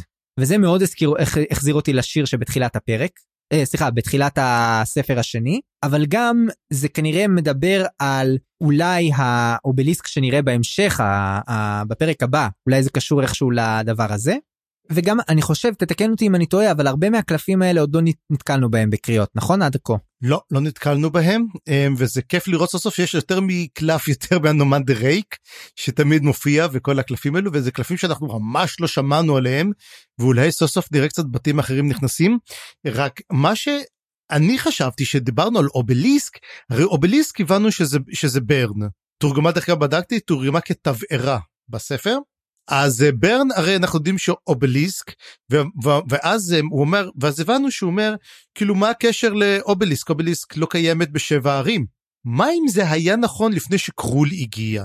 הרי אנחנו ראינו שגם קרול נחשב לאובליסק, הוא כביכול האובליסק של העבר, ברן היא האובליסק של ההווה, יכול להיות שיש לנו עוד אובליסק לעתיד, זאת אומרת, משהו יקרה לברן, בגלל מה שעושה אותו רייסט באותו נעיצה בתוך ברן.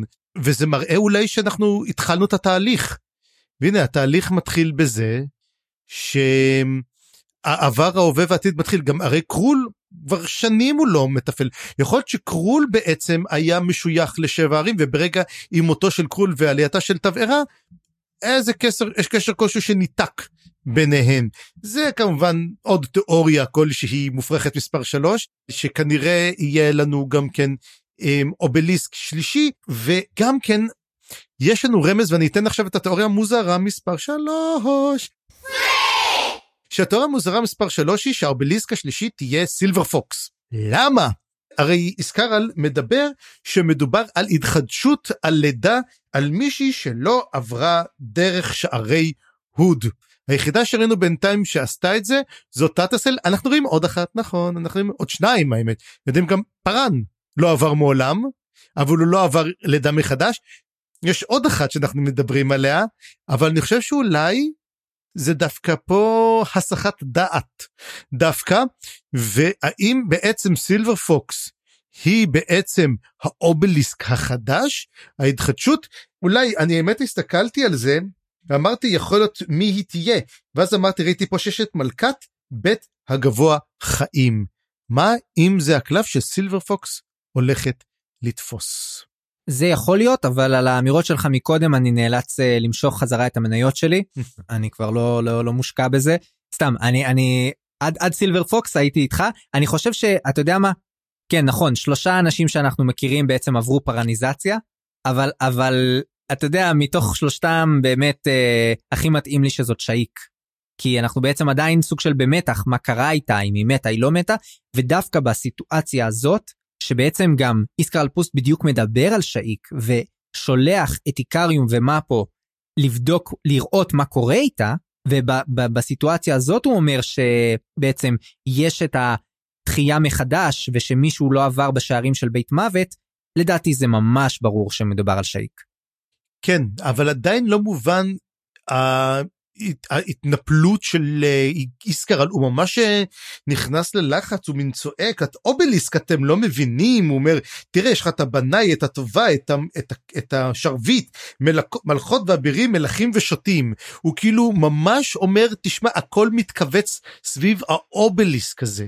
משהו הולך לקרות, אז עכשיו שאלה, או שהוא אומר שמשהו הולך לקרות או שמשהו קרה. אה, באמת המקרה גם כן הוא אומר להם תשמעו למה אתם למה אתם הולכים כי שאיק מתה אומר להם שאיק כבר מתה הוא יודע את זה שהעובדה שהיא מתה. אבל האם זה אומר משהו? הסתכלתי לראות מי, מי יש במוות מי יש במוות יש לנו רק את הטובה האם הטובה של בית גבוה מוות זאת שאיק? אה, לא מאוד חלש ואני לא בטוח בזה. אני אגיד לך משהו אני חושב עכשיו שאתה מדבר, קודם כל כשהוא מדבר על זה שהיא מתה, אני חושב שזה קריטי שהיא תמות בשביל אה, להתעלות, בשביל לעלות לנשגבת. הם מדברים על זה בפרק הבא, זה נכון. אוקיי, אוקיי, סליחה, אז בפרק הבא, אבל בכל מקרה זה נראה לי, ראינו, עד עכשיו ראינו את זה קורה, זאת אומרת, ראינו את זה קורה עם טאטרסייל הכי בבירור, שבעצם היא הייתה צריכה לאבד את הגוף שלה, ואז לאבד אותו עוד פעם אפילו, את הגוף הזמני שלה. אמ, בקיצור, כל הדבר הזה נראה לי מאוד מאוד אה, מסתדר שלשם אנחנו הולכים. ופעם אחרונה אחרונה אני רק אגיד שאולי האובליסק זה בכלל המערבולת. כי גם המערבולת זה סוג של עמוד כזה, רק מאוד רחב וגבוה, אבל אולי זה סוג של גם אובליסק באופן אוקיי. הזה. בוא נלך על כזה דבר, בוא נלך איתך קדימה. ואני מוכן ללכת עם זה. המערבולת הלא היא דריז'נה. מה אם לא, איך זה, האובליסק לא יכול להיות קיים מכיוון שהיא רדומה, היא לא מתופעלת, ובזה שבעצם איית התפעול זה קיים, אבל זה מעניין, ובגלל זה היא פתחה את האובליסק, כי זה קלאם היה שם, וקלאם הוא הרי מבשר, הוא נושא איתו בספר את האובליסק. ו... אובליסק מלא מוות ויכול להיות שהאוב... יכול להיות שמה עם אובליסק? בכל מקום שאתה פותח הוא למעשה יש בו את האל האובליסק עצמו. מה אם קרול היה פעם באמת על גנבקיס ובעצם עם הכיבוש המלזני בר נכנסה אליו? למרות שיכול להיות שגם בקוונטלי. אה, זה קצת קשה אבל יכול להיות שבאמת האובליסק בשבע ממלכות זאת אכן דרישנה. וזו תיאוריה טובה מספר שלוש זה זה זה אתה יודע מה אני עכשיו רוצה גם להשקיע איפה אני שם. אחלה. בסוף נצא עשירים מכל הסיפור ואנחנו ממשיכים בעצם עם, ה, עם בעצם המשימה שפוסט אומר לאיקריום ומאפו רק ש... אתה יודע, הוא לא דיבר בצורה ברורה מדי, הוא התחיל ממש להתחרפן ככה והזכיר לי את הסצנות בסרטים עם האיש של הקונספירציות, אתה יודע, עם הכזה חוטים שהוא מותח בכל החדר, אז ככה בערך הוא מדבר, ובאיזשהו שלב לאיקריום נגמר הסבלנות, ואז הוא מתחיל לדבר בצורה מאוד רגועה, וזה נורא מפחיד. שאתה יודע, שבן אדם אה, מתעצבן ברוגע, זה הדבר הכי מפחיד שיכול להיות, ומה פה ממש ממש נלחץ, אבל הוא מצליח להרגיע אותו, ואיקריום בעצם אומר לו, כדאי מאוד שתדבר עכשיו בצורה ברורה. ואז מה פה אומר ככה מהנקודת מבט שלו שאיסקר על פוסט ממש ניצל ברגע האחרון מכנראה למות. הוא לא יודע כמה קרוב כמה קרוב הוא היה הוא, הוא עמד על קצה הצוק הוא לא יודע אבל הוא קרא לו טיפש. כל הזמן הוא אומר לו טיפש טיפש. אני חושב שאיסקר על פוסט לא טיפש ואני חושב שהוא עשה את זה בכוונה. הוא רוצה אני חושב שהוא רוצה להעיר את איקריום. יכול מאוד להיות והקטע הכי הכי עצוב מבחינת מאפו זה שהוא לא יכול להגיד את זה לאיקריום כנראה שמה שמונע ממנו לא נותן לו באמת לדבר אליו ו- ולהסביר לו את כל החששות שלו ואז איקריום בעצם מחליט שהוא אה, הולך באמת לפי מה פוסט אמר לראות את ה... לחזות במוות של שאיק ואולי אה, גם בתחייה שלה מחדש ומאפו כמובן מתלווה אליו. וזה יביא אותנו לתיאוריה מספר 4 מטורפת אבל בפרק הבא. כי שם יהיה יותר אה, מידע על ה... בסדר גמור. ואנחנו עוברים לסצנה הבאה. ובסצנה הבאה יש לנו בעצם את פידלר ושות שעדיין בורחים מה, מההנטרס הגרלים כן שהם פגשו בררקו. הם בורחים בעצם, נכון הם בררקו. כי הם בעצם נכנסו דרך המערבולת. לא הם עדיין לא בררקו הם הגיעו לגבול והם הבינו שאם הם ימשיכו יתפסו אותם והם צריכים לאבד אותם אז הם מחליטים להיכנס לררקו דרך הערים. כן כן אוקיי אז הם, הם בדרך אבל. והם מגיעים לחומת חול שזה קצה המערבולת והם מחליטים להיכנס לתוכה כדי לברוח בעצם. ובצד השני אנחנו מגלים בעצם תוואי שטח שנחשף מתחת לחול. אתה יודע, המערבולת מרימה בעצם את כל החול, וזה מה שהתכוונתי אליו כשאמרתי שזה הצורה הכי ציורית שאנחנו רואים את הדרכים האלה מהקטע בתחילת החלק.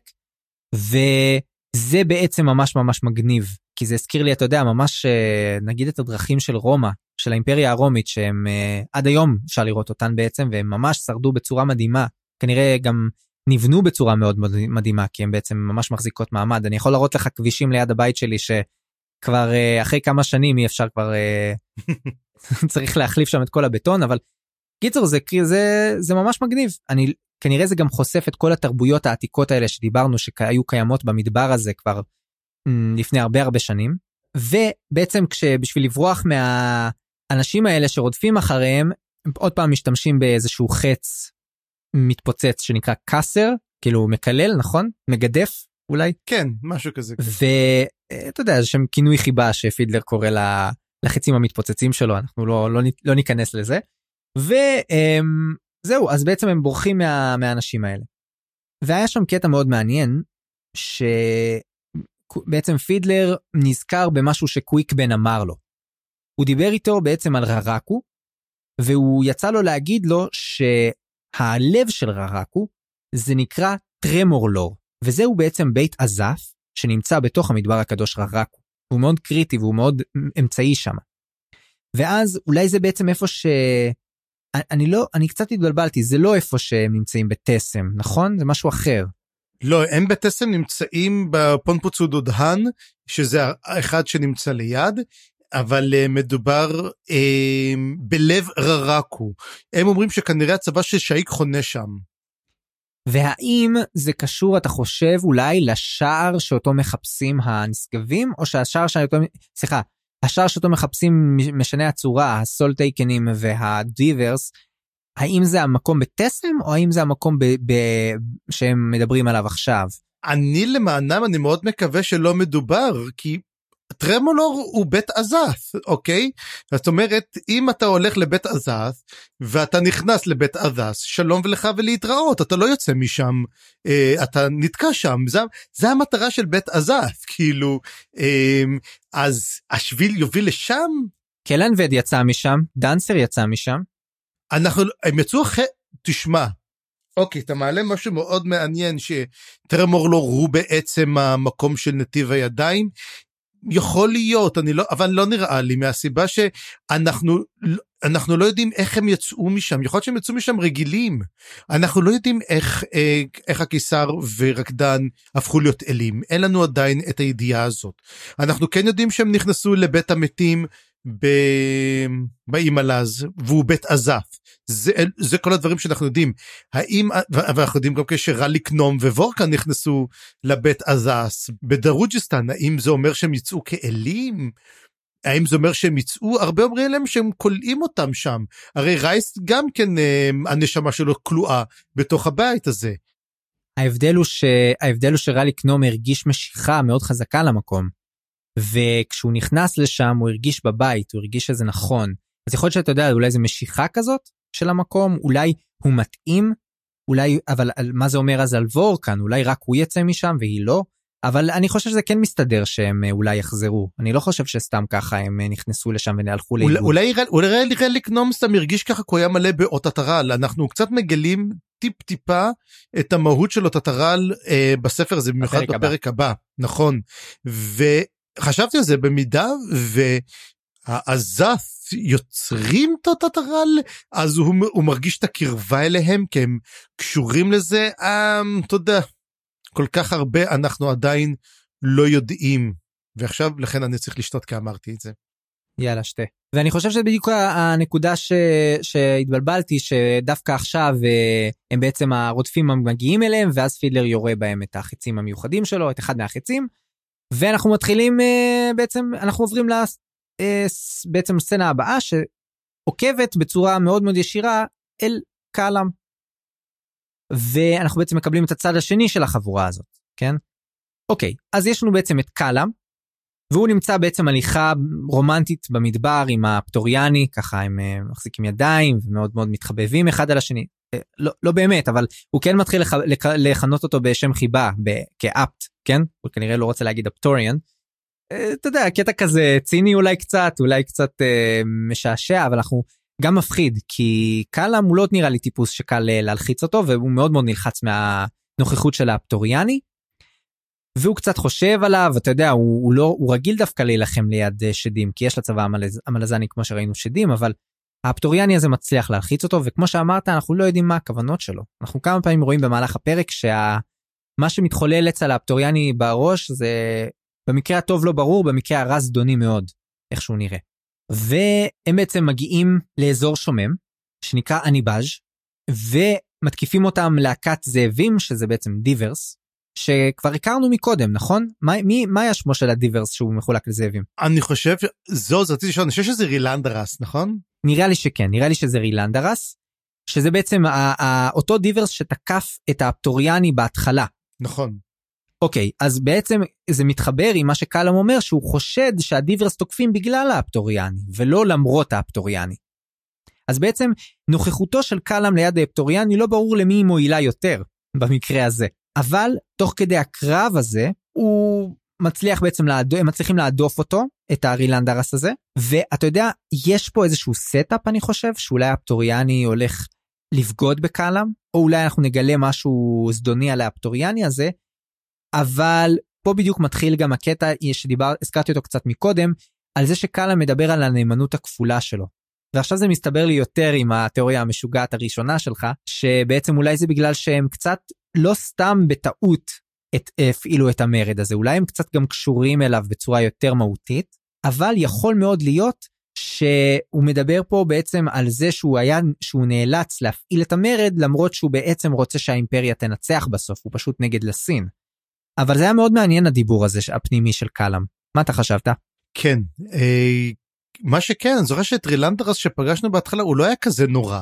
הוא היה כזה נחמד, הוא דיבר עם איקריום, עם מפו, ככה הוא היה בסדר כזה, הוא לא היה משהו קריטי. פה אנחנו רואים אותו ממש בתאב בצע ודם. אמ, אחד הדברים שקרה באמת לקלאם, זוכר עם הסכין, דיברתי איתך על הסכין. הרי גם הוא מאבד את הסכין וגם אה, בודין מאבד את הסכין. וזה קצת הזכיר לי את אחת התיאוריות שלך. עכשיו תיאוריה רביעית. שכמו שאמרת כמובן שמי היה, מי, מי זה בודין? ואמר כלם יש לו את הסכינים, אומר היה לי את הזוג סכינים האלו כמעט כל החיים שלי יש לי את הסכינים האלו ועכשיו סכין אחד נשבר וזה כמו לבודין שאומר איפה הסכין שלי? זה הדבר שאנשים חושבים עליו ולכן אני הולך איתך כן שהוא תופר. תודה שאתה אומר את זה ואתה יודע יהיה לנו חיזוק יותר חזק לזה בהמשך אז אה, אז אחלה כן כן גם כמובן שגם יהיה חיזוק יותר על זה. אמ, ואז כן זה מה שבאתי להגיד האמת היא שאני הסתכלתי בספר לראות אמ, את בית הגבוה צללים אמרתי אולי בעצם אה, קוויקמן אני כמעט בטוח שהוא המאג של בית הצללים. אני כמעט בטוח בזה. ואני חושב שהוא כן עוזר ל... יש לו גם כן מהלך גדול מאוד שהוא מתכוון אני חושב שאולי אף לא המטרה של קוויקבן היא להפוך להיות אפילו ראש בית הצללים. הוא מתכוון להפיל את אמנס מהשלטון. קוויק ואני ואולי הוא אומר שבאמצעות האופן הזה הוא יוכל לעזור לשורפי הגשרים ולכל שאר הדברים. אולי זו המחשבה שלו אבל אפילו כמו שראינו פעם קודמת אומר ש... שאפילו אה, קוטיליון לא סומך על אמנס והוא הבן אדם היחידי שאי פעם סמך עליו. אז אה, זאת זאת השאלה. אני אזכיר רק בדיוק בנקודה הזאת אני אגיד רק שאולי המזימה של קוויקבן היא טיפה יותר פוליטית אני חושב שהיא כזאת אני חושב שהוא רוצה להיות ראש המרד והמטרה שלו זה בסופו של דבר שגם המרד פה וגם המרד של דוז'ק יאחדו כוחות, מה שלא כל כך מובן. להילחם נגד נביא הפניון. להילחם נגד נביא הפניון וגם, ו, וגם להילחם נגד לסין. אולי אתה יודע, זה לא מסתבר שזה יקרה, אתה יודע, הרבה פעמים למרידות הן מתחילות בצורה מאוד מאוד מאורגנת, אבל מהר מאוד לא, לא ברור איפה זה ייגמר, כן? הרבה פעמים שלטון שמגיע אחרי מרד הוא דווקא שלטון מאוד לא יציב. אז אני חושב שהמטרה של קוויקבן זה להפוך את, השל... את השלטון שאחרי המרד למשהו שיתאים לתוכניות שלהם. יפה מה שאתה אומר New World Order סדר עולמי החדש פה מתחיל. אוקיי okay, ובאמת עם השאלות האלה אנחנו מסיימים את הפרק ונעבור לפרק הבא עם צפריר. טוב, אנחנו מתחילים את פרק מספר 7. עכשיו, אני חייב להגיד שיש שני סוגים של פרקים בס... בספר הזה. יש פרק שהוא מתמקד על איזה שניים שלושה נושאים, ויש את הפרק של איפה השארנו את החברים שלנו בפעם האחרונה ואנחנו מדברים עליהם, וזה כמובן הפרק 6, מה שעשית לפני זה, שפשוט עברנו על כל אחד מהאנשים וראינו איפה הם, שזה בסדר, זה התחלה של חלק. פרק 7 הוא מדבר על קצת פחות יותר אנשים ואת האמת אני אוהב את זה יותר שאתה מתמקד על כמה אנשים נותן לנו לחוות את כל הדבר הזה אני אוהב את זה הרבה יותר מאשר המעמסה האדירה של מי הולך פה מי הולך פה מי הולך פה מי הולך פה ויש לך פה איזה עשרה פרקים בבת אחת וזה פרקים ענקיים שפשוט לא נגמרים. דרך אגב שבוע הבא יהיו לנו שלושה פרקים כאלו אז זה כנראה אני מאמין ששבוע הבא זה הפרק הכי ארוך שיצא לנו זה לקראת פסח אז יש לכם את כל פסח לשבת וליהנות ולשמוע את הפרקים. אז נתחיל את פרק 7 פרק 7 מתחיל באמרה אמרה טובלקאית. Death shall be my bridge. מוות יהיה הגשר שלי. עכשיו רציתי קצת לדבר על זה קצת כי אני כמעט לא הבנתי כלום. קודם כל אני מכיר רק טובלקאי אחד בלורדן כבר מת אז הטובלקאי היחידי שיש זה טובלקאי זה שקוראים לו טובלקאי. השומר ראש הדריז'נאי של דריז' של שאיק הוא לא מופיע בפרק אני כבר אומר. אז למה מדובר פה עליו? אולי א' אני חושב שכבר אני ראיתי את זה שאריקסון נותן רמזים לדברים אחרים בספר בעתיד. זאת אומרת יכול להיות שהאמרה הזאת של טובלקאי תופיע בהמשך אם טובלקאי יהיה דמות קצת יותר גדולה ואז אולי נחזור לזה. בינתיים אני אישית לא ראיתי מה זאת אומרת המוות היא הגשר שלי אולי לקראת הסוף מה שמדובר על הדריז'נה אני צודק? זה מה שחשבת? אתה שואל אותי אם אתה צודק אני לא יודע. אני גם לא הבנתי על מה זה מדובר אבל לי היו שתי אופציות. אופציה אחת זאת באמת שאיק סלאש דריז'נה אופציה שנייה שהיא באמת אולי כנראה אה, אנחנו מקבלים איזשהו איזושהי הבנה שהיא הולכת לחזור לתחייה או תקבל תחייה מחדש או משהו כזה דרך המוות. אופציה שנייה זה באמת אולי דווקא קשור לפנר מה שנראה בהמשך עם בוריק. חשבתי גם על זה. או, זה מעניין אבל אני מקווה מאוד שבוריק יישאר איתנו בחיים. ואם אנחנו מתחילים אנחנו מתחילים דווקא עם דוויקר שאנחנו לא ראינו אותו הרבה. זאת אומרת אנחנו כן ראינו אה, לפני זה דוויקר עושה מין כמו מין שרלוק הולמס כזה. בפרק הקודם והוא מחפש בדיוק מה קרה. הוא אומר אוקיי הם הלכו מפה הלכו משם. ודבר אחד אני חושב שלא נאמר מה קרה עם קולטיין. קולטיין וכל הארמיה השביעית יחד עם כולם הם גורשו מתוך היסר הם כרגע פליטים ומדובר שהם קרוב ל-14 אלף פליטים. שכרגע בדרכים. זאת אומרת, ברגע שהצבא דריז'נה נכנס לתוך היסר, הוא פשוט גירש את כולם משם. בהתחלה הם צוחקים ואומרים, מה, גירשנו אותם כמו ילדים, הם לא עשו כלום. כשדוויקר חוקר הוא מגלה שלא, לא, זה לא היה ככה. כאילו, הם עמדו יפה מאוד, קולטיין, הם די הרגו אותם, הם, הייתה נסיקה אסטרטגית. עכשיו, מהרגע הזה, אנחנו נכנסים עם דוויקר למה שנקרא פנטזיה מלחמתית 101 וזה אומר לפתוח את המפות שלכם ילדים וילדות כי אחרת קשה מאוד להתחיל להבין מה קורה שם. ואחד הדברים הראשונים הוא שהם צריכים להגיע לנווה מדבר. הסיפור הוא כזה דבר. קולטיין וכל השיירה שלו של 14 אלף פליטים עם כל מטלטליהם. יוצאים בדרך מה הדבר ראשון שהם צריכים? זה מים. אין להם משהו אחר שהם יכולים. ולכן יש רק נווה מדבר אחד יש להם שתי אופציות בהתחלה מדברים. או ללכת לעיר אחרת שקוראים לה סיאלק או ללכת לנווה מדבר שהוא דרך אגב על נהר הדריז' שאהבתי את זה מעיין הדריז' כזה. יש איזה מין אירוניה בנושא הזה. עכשיו סיאלק גם כן נשרפה הם מגלים את זה ודוויקר רואה את זה. גם סיאלק הלהבות עולות ממנה וגם הפליטים זורמים ממנה הם נותנים לפליטים לזרום לעבר קולטיין הרי הוא צריך לדאוג לו הרבה יותר פליטים עכשיו והוא יכול להביא אותם רק למקום אחד שזה אותו נווה מדבר והכוחות של קמיסט רלו. אגב אם אתה מסתכל קמיסט רלו זה נשמע כמו מאליק רל לא רע לקנום כאילו הכל אולי זה מאליק רל? והוא רק עשה הנה תיאוריה רביעית פסיכית. הרי קמיסט רלו אולי מבלבלים את האותיות יוצא לנו מה יצא לנו לא לא לא יוצא I am Lord Voldemort חייב להיות. הנה תיאוריה חדשה מה לקרל הוא קמיסט רלו.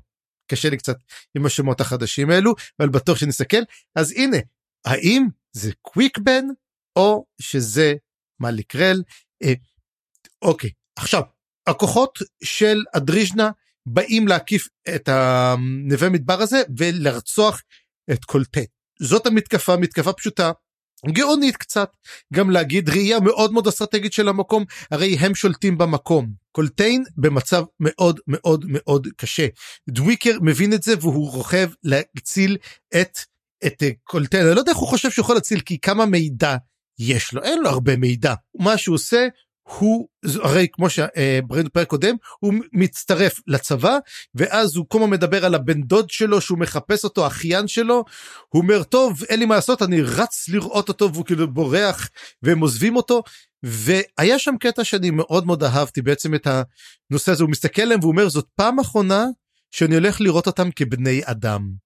כי פעם הבאה שאני אראה אותם זה יהיה מהצד השני של הקרב והם כבר לא יראו כבני אדם. והוא אומר זאת האשליה הגדולה של המלחמה שאתה לא באמת מאמין שאתה נלחם מול בני אדם אתה נלחם מול אויבים חסרי פנים אויבים חסרי שם אנשים שהם לא לגמרי אנושיים אחד הדברים גם שמלמדים אמ. למשל אה, למדתי בקורס מאוד ידוע שקוראים לו ג'נוסייד באוניברסיטה ומלמדים שם שאחת הדרכים לגרום לאנשים בכלל את היכולת לבצע ג'נוסייד שזה דבר שמבחינה מוסרית אנחנו לא מסוגלים הוא לדמות את בני אדם לחיות למקקים אה, לעכברושים הרי זה קל מאוד לעשות את זה וברגע שאתה רואה דמוניזציה. דמוניזציה לגמרי הרי הנאצים עשו זאת יפה מאוד גם ברואנדה ובעוד מקומות אחרים וכך בעצם קל יותר לרצוח ו... הוא באמת מתחיל להבין דוויקר שגם הוא מתחיל לעשות את זה. הוא מתחיל לראות שהוא יוצא מתוך ה... איך להגיד את זה האובייקטיביות שלו. כבר לא אובייקטיבי אולי הוא אומר אני כבר לא יכול להיות כבר הם, הם, היסטוריון. ופה לכן קצת קשה לי לקבל את העובדה שהוא יכתוב את זה בדיעבד ולכן אני מאמין יותר ש... אני לא חושב שהוא יכתוב יותר ספרים לאחר מכן. אני חושב שהוא כבר לא יוכל לתת לעצמו להיות uh, היסטוריון. הוא יכול לכתוב דברים בתור חייל אבל לא בתור היסטוריון. ועכשיו מה שהוא עושה הוא נוסע לנווה מדבר ותוך כדי זה הוא רואה קבוצות של חיילים עוקפים אותו ונוסעים להטריד אותם. בזמן ההליכה הם יתקפו את הפליטים יפגעו בהם ויברחו. הוא אומר ככה יהיה כל הלילה. הוא אומר זה יהיה לילות של סיוט ללא הפסקה. והוא אומר והנה אולי פה יש פתאום גורל. הרי איך הוא ואומר מה אני ארדף אני ארדוץ מהר לקולטיין ואני אעשה את זה? יגיד אבל הוא הרי יודע שזה מה שיקרה. למה? הוא עצמו עשה את זה שקולטיין היה צעיר והיה במרד הוויקני זה בדיוק מה שעשה הוא שלח חוליות אה, של מורדים הוא תקף אותם בלילה הוא שלט בתוואי. למעשה צריך לזכור קולטיין לא נוצח. הוא דיברו איתו והוא פשוט הפסיק.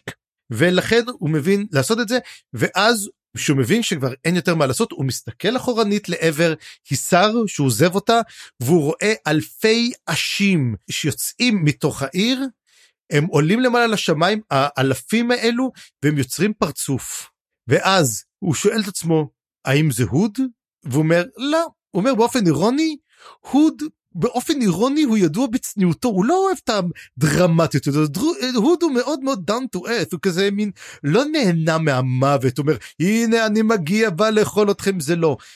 אז זה מה שמראה שאולי זה יכול להיות אה, מיש אל אחר שלוקח פה טיפ טיפה פור ואולי רוצה קצת אולי לתפוס את המקום של הוד אה, למרות שאנחנו מיד נראה שגם כן יכול להיות שזה כן היה הוד אם כבר זוכרים או שזה בעצם דיברס אחר שהוא פשוט נראה כמו אלפי אשים.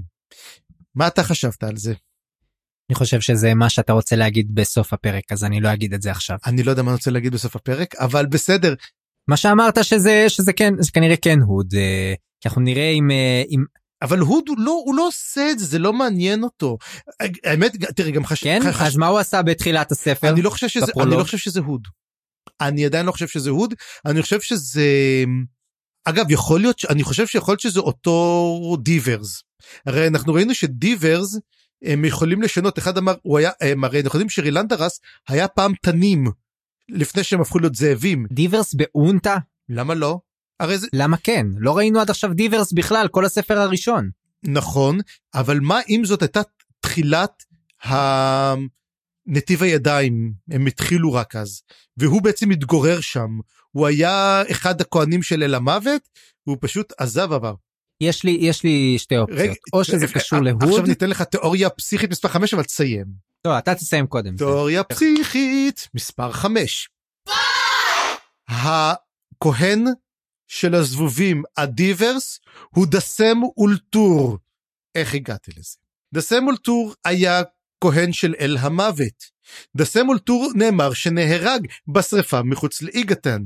באיגתן היה, אמ, בסוף הפרק מדובר שמישהו היה ברל, מישהו היה, אם אתה זוכר. מדובר... כן, הדיברס גרילן, של ה... של עכברושים. כן. היה באיגתן. סתם אנחנו מקבלים את המידע הזה? לא. מה שמראה שכנראה היה שם נתיב ידיים אחר. מה הם דוסם אולטור? הוא למעשה דיברס, שהוא מקדיש את עצמו להוד, ולכן הוא מסתתר באונטה ככהן של אל המוות, והוא בעצם מכריז על תחילת נתיב הידיים בכך שהוא הופך להיות, הופך להיות הזבובים, וכשהוא עוזב וחוזר בחזרה ל, לשבע, הערים, הוא מקבל את צורת המוות של הוד, שזה האשים האלו. תיאוריה מספר 5, דסה מול טור הוא דאיברס והוא האשים והזבובים. מעניין מאוד למרות שמה שפה לא מסתדר לי זה הקטע עם העכברושים. שם הרי בוודאות מדובר על דיברס אחר שהוא לא הדיברס הזה. כן אבל ו... נאמר שהוא היה שם והיה שם העיר נשרפה אנחנו לא יודעים למה אם בגלל כיבוש אולי בעצם דסה מול טור ניסה לרצוח את גרילן בנתיב ידיים קודם הרי אנחנו יודעים שגרילן לא הצליח כמה פעמים להשיג את זה נכון אנחנו יודעים גם כן שטריאץ' הצליח פעם ואח שלו מי זה אח שלו היה מסרם לא מישהו היה לו אח גם כן שם. אולי... מסרם מסרם. מס, לא רילנדרס זה אח שלו. אה רילנדרס כן. אז זאת אומרת אנחנו יודעים שלא תמיד אתה מצליח בנתיב של הידיים. מה אם דסה מול טור כן הצליח? אנחנו לא יודעים. אוקיי. תבין. בסדר. הנה יש פה אופציות. הרי, ח... היי, רגע חשבנו גם שהקיסר ורקדן מתו. מי אומר שדסה מול טור? כן למרות שאני חושב שדסה מול טור זה אחד מאלה שדיברו עליהם כאילו המוות שלהם היה הכי ברור. אז יכול להיות שזה גם, אתה יודע, איזשהו מסיח, אבל לדעתי זה פחות, לא יודע. אתה יודע מה, זו תיאוריה מעניינת, אני לא רוצה ללכלך עליה בכלל. Uh, אני לא חשבתי על זה. אתה יודע מה אבל אני כן חושב? אני חושב שיותר מסתדר לי שזה הוד, במיוחד בגלל מה שאנחנו מדברים בהמשך על האשים האלה, וגם בגלל הכהן בהתחלה, ואני חושב שכשדיברנו על זה בפרולוג זה היה די ברור לנו שמדובר על הוד, אבל נחכה ונראה, אולי, אולי זה לא. כן. היה נקודה אחת שרציתי רק לדבר. אתה אמרת לגבי אה, דוויקר שלמה בכלל הוא מה הוא חושב שהוא יכול כבר לספר לקולטיין שהוא לא יודע. וחשבתי על זה שאולי מה שהוא רוצה לספר לו זה על הקוסם על המאג רב מאג שהם בעצם עומדים מולו. כי זה אולי פריט המידע היחיד שהוא יודע שהוא ממש חשוב מבחינה אסטרטגית שחשוב שקולטיין ידע עליו. כן בגלל זה אגב אין להם מאג אחד יש להם שני רבי מאגים צריך לזכור את זה כי גם שהוא מדבר איתם הוא אומר להם מאיפה אתה מגיע שואלים אותו אתה אומר אה אני מגיע מהצפון הייתי בשירותו של הרב מאג והוא ולקח אותי ואז אומרים אה אוקיי בסדר ו, זאת אומרת זה לא קמיסטרלו יש עוד אחד אני חושב שזו מישהי אני חושב שמוזכר שזאת אה, מישהי שהיא רב רב מגית כן כן כן כן אז יש כן אתה צודק כי אה, קלפ מרגיש אנרגיה נשית מהקסם, משהו מוזר. כן, אז לכן מדובר שהם הסתירו את המאגים אצלם, היו להם, יש להם הרבה מאגים. אה, תשמע, אם, אם היא לא הייתה מתה הייתי אומר שזאת אטרסל, אבל כמובן שאני פה reaching for straws, אז זה לא. אה, וזה... אה, עוד נק... כן. נקודה אבל מעניינת.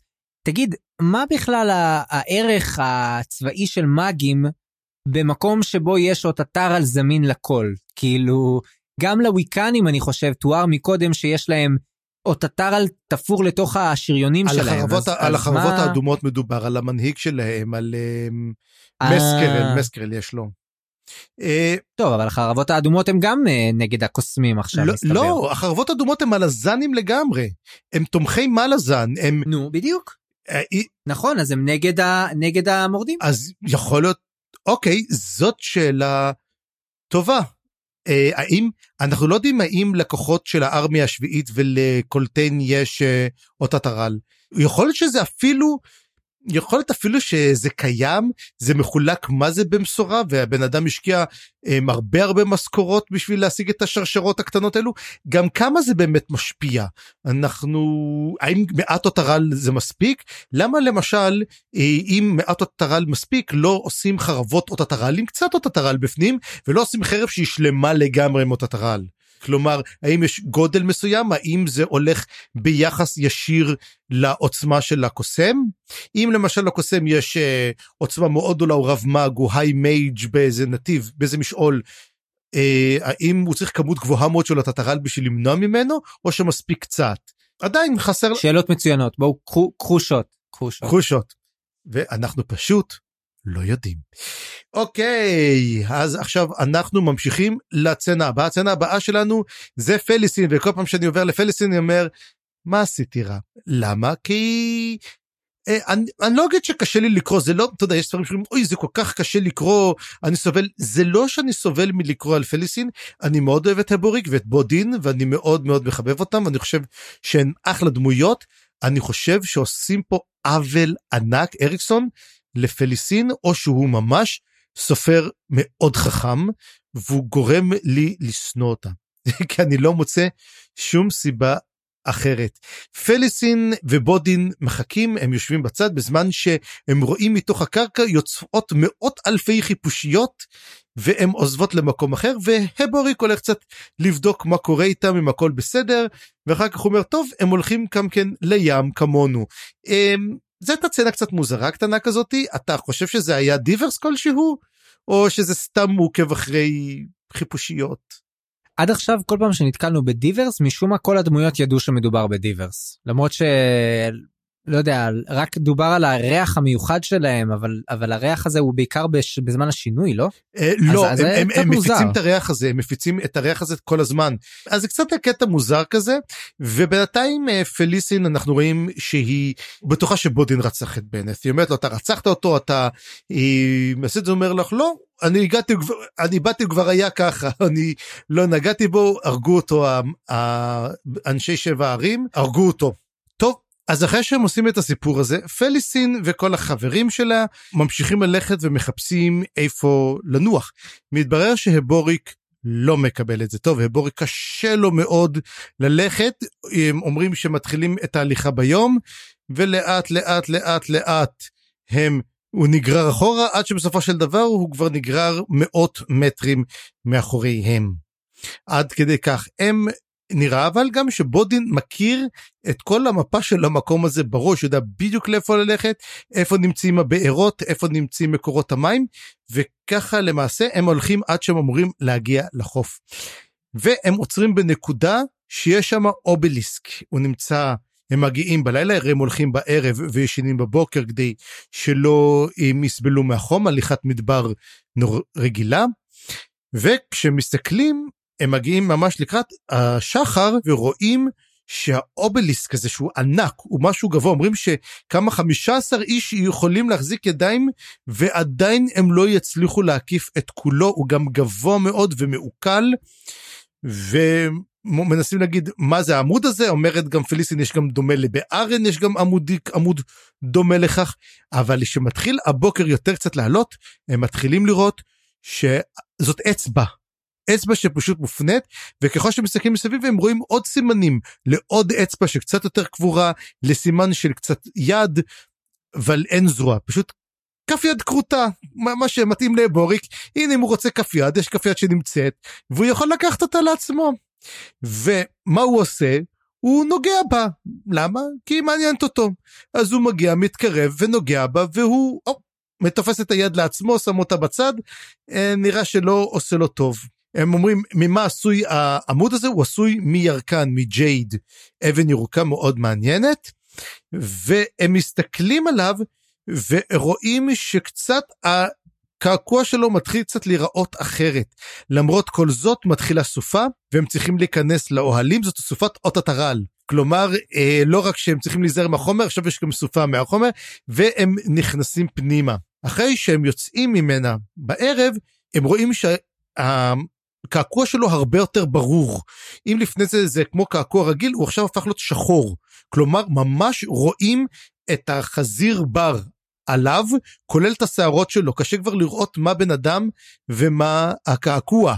והם מתחילים ללכת, ופליסין מתנהגת בצורה הכי נוראה שיכולה להיות, אומר לה, רואה, בודין רואה שבוריק קשה לו ללכת, הוא גם כן נפצע קצת מהנגיעה שהוא נגע, הם רואים ביד שלו קצת התנפחה, כאילו, היא אומרת לו, טוב, אתה דביל, מה אתה רוצה, אתה מגיע לך, אתה דביל, אתה נוגע בשטויות, אה, מגיע לך. והוא אומר לה, טוב, הוא אומר לה, בודין, אה, בוריק קשה ללכת, אז בואי תסחבי בבקשה את המזון, היא אומרת לו, למה לי? כאילו, מה... למה אני צריכה לסחוב? לא, לא רוצים, שאל תסחבו את זה, לא אכפת לי. ו... אה, הבורג סוחב את זה והולך. הם, הוא כרגיל משתרך מאחוריהם, מגיעים בלילה לאיזשהו מקום, הוא אומר אנחנו הולכים גרוע, אין מים, לא יהיה מים, וכשמגיעים הם רואים שבוריק לא מגיע כבר אחריהם. בוריק כל כך השתרך מאחור שהוא כבר לא מגיע. אז אומר בודין אוקיי, מקים את האוהלים ואומר אני הולך uh, להביא אותו. אבל הוא לא הולך לאט, מה עושה? הוא רץ. עכשיו זה לא יושב טוב עם פליסין. למה פליסין לא מקבלת את זה שיש לו כוח? היא אומרת, אני בקושי מצליחה לזוז, זה בורי כבר חצי מת? לא, אבל הוא עוד יכול לרוץ. היא אומרת, מה המסקנה שלה? הוא מסתיר מים ואוכל. אוקיי? היא מחליטה לעשות פשפוש בחפציו, נכנסת לחדר של, לאוהל של החדר, על חדר נכנסת לאוהל שלו, ובאוהל היא מוצאת אה, שקיק מעניין, שבשקיק הזה יש סכינים, כלי פריצה, ומה שנקרא אה, כפת של נמר. זה בעצם הציפורניים, כל היד של הנמר בתוכו. אומרים של מין חתול גדול, גרייט קט, זה כנראה נמר, משהו גדול שהוא שומר בתוך האם התכוונת תופר של נמר? האמת לא, ואני אגיד למה, כי הוא, הוא אומרת שזה טיילון זה לא קלואו, ואני אסביר את ההבדל. תופר הוא של ציפור. טלון הוא של חיה, של יונק. הפוך. בטוח? אז איך יכול להיות לך, אז, אז, אתה יודע משהו? אז לא זה, אחד מהם של ציפור, אחד מהם שלא. בוא נסכים. אבל כתוב שם שיש לו קלואו, יש שם טלון. עכשיו, אני חושב שהטלון זאת רק ציפורן. אני לא חושב שזה כל היד, אני חושב שזאת רק הציפורן עצמה. קלואו זה כל היד, זה קול של ציפור. הרי אמ, זה מין ציפור כזאת שיש, יש לה את. לא, הטלון זה, אתה יודע, לחתולים, לחתולים וגם לנמרים, יש להם ציפורניים מאוד ארוכות. אני אמרתי, איך הוא החזיק את כל הכפת הגדול הזה של הנמר בשקיק? אני חושב שמדובר רק על הציפורן. אוקיי, okay, אז יש פה, יש לי פה, פתחתי okay, בוויקיפדיה. אז איך זה יכול להיות של נמר? Uh, a claw is a curved pointed nail on the digits of an animal, a definition that can be broadly applied.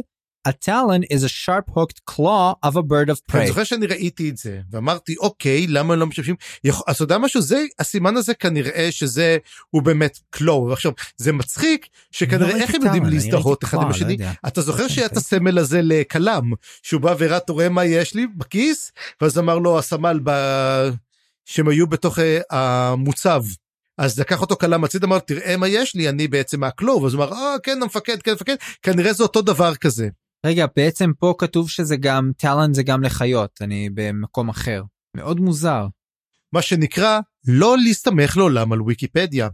אני חושב. אני חושב שטאלון, לפי מה שאני זוכר, זה ציפורן, זאת רק הציפורן. אתה יודע, אבל בסדר. of course, I could be mistaken. אתה יודע, יש לנו עוד הרבה זמן לראות עוד, אני מחכה לראות עוד פעם את הטאלון הזה, ואז יהיה לנו הרבה יותר תשובות, גם כן לזהותו כמובן, אבל זה מאוד מזכיר לי את ה...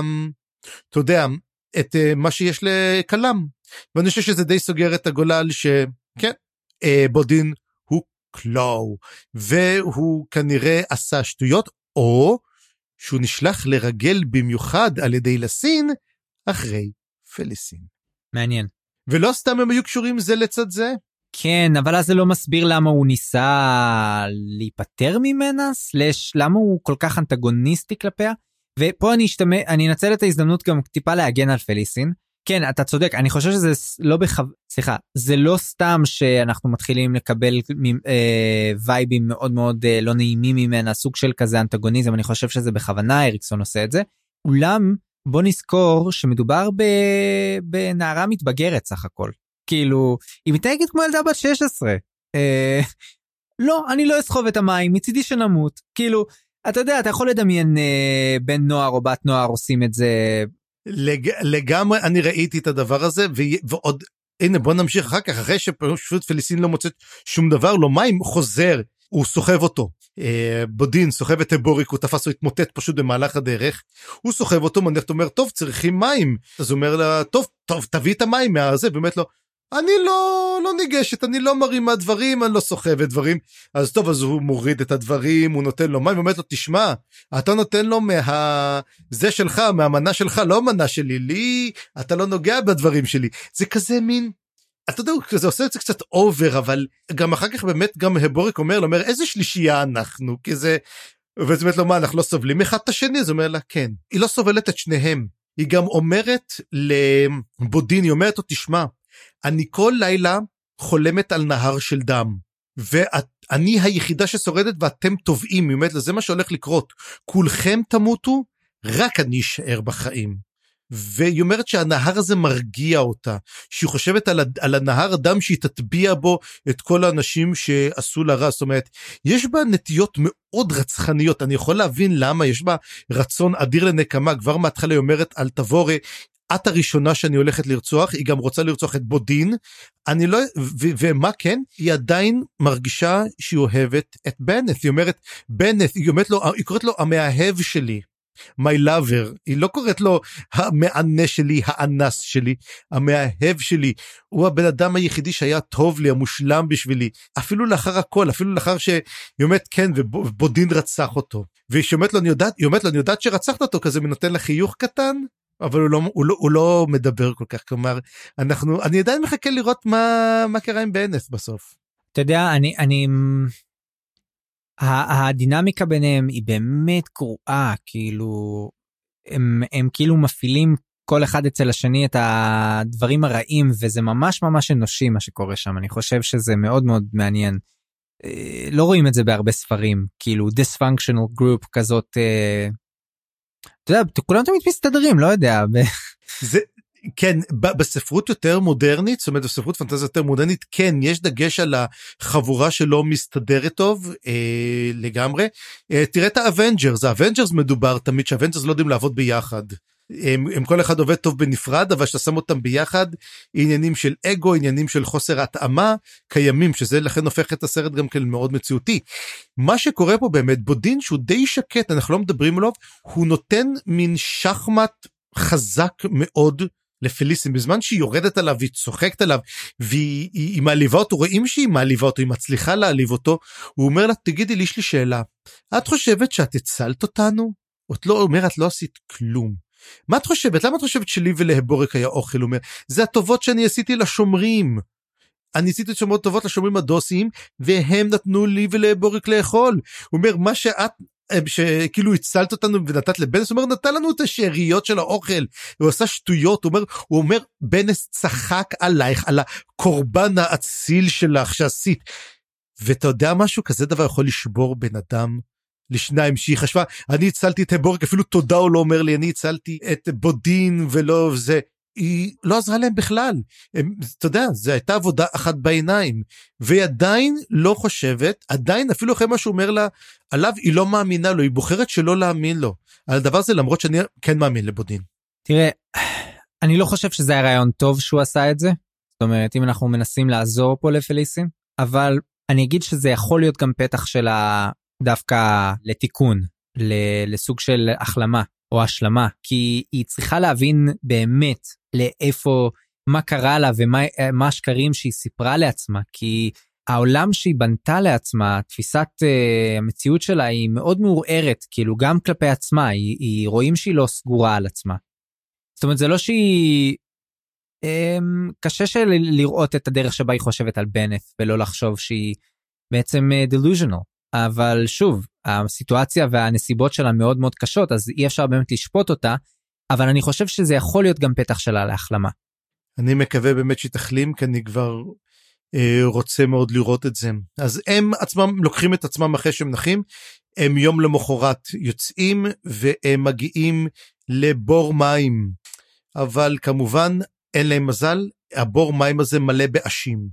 אותם אשים שאנחנו ראינו, האשים מתברר שהם הרבה יותר גרועים זוכר אמרתי לך על פלנטת המוות זה אותו דבר אשים שהם נכנסים למים הם, הם מתים ואז הגוזלים, הגזלים, הביצים שהם מטילים, הם אוכלים את ההורים ומתוכם הם בוקעים.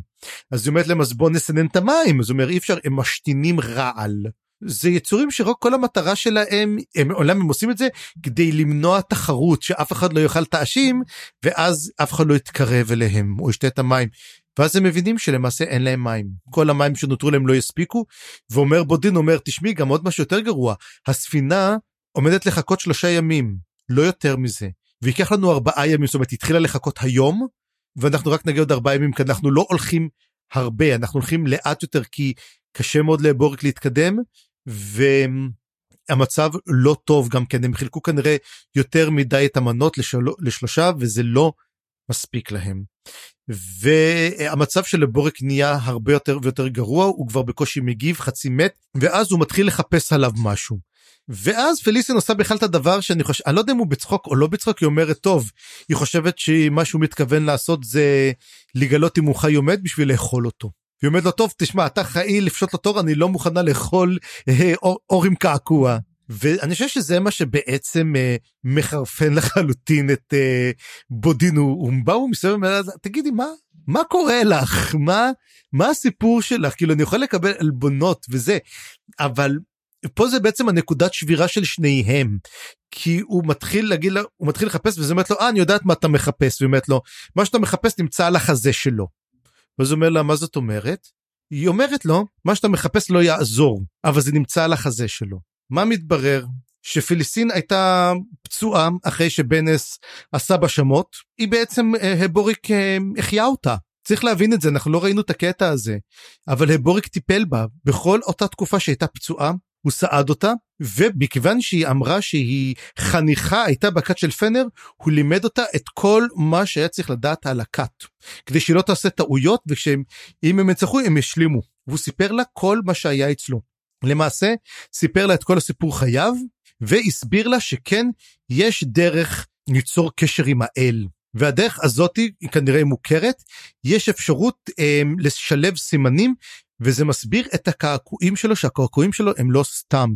יש לו את הסימן של האל שהוא נמצא על החזה מעל הלב שהוא נראה כמו ניבים של אה, נמר, של סליחה, של חזיר בר, וביד שלו היה את הסימן השני, וברגע שהוא הצמיד אותם ביחד, הוא למעשה היה יכול לפתוח את המשעול לפנר וליצור איתו קשר.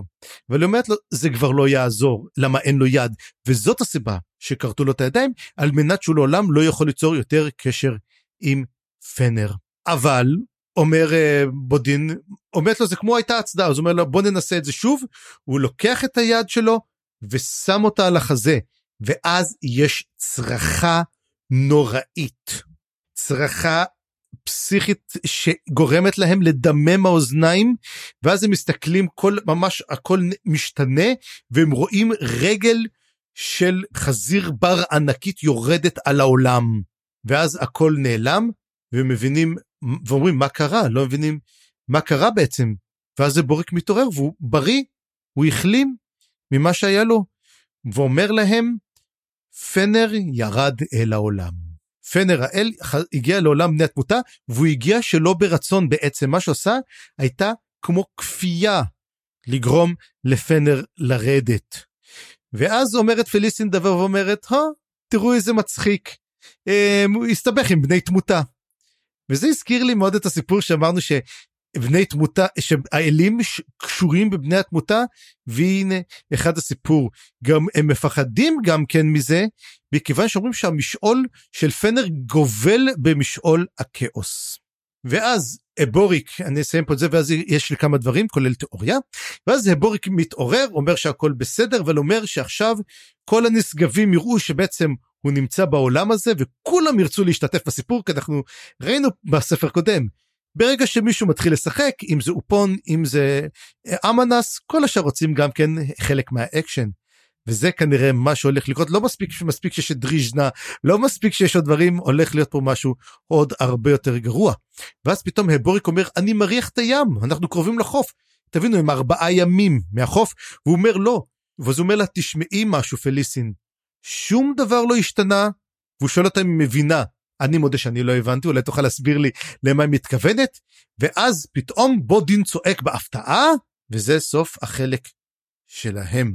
עכשיו, כמה דברים שאני לפני שאני אגיד אותם, יש לך איזה משהו להגיד פה, כי יש לי איזה תיאוריה מוזרה מספר 6. אני אגיד כמה דברים. דבר ראשון, היה שם קטע מאוד מגניב עם הקעקועים, שאיך שהם כאילו הוקרנו מה, מהגוף שלו והיו בשמיים, זה כזה ממש הזכיר לי אפילו את ה... אתה יודע, את הזרקור של באטמן וכאלה.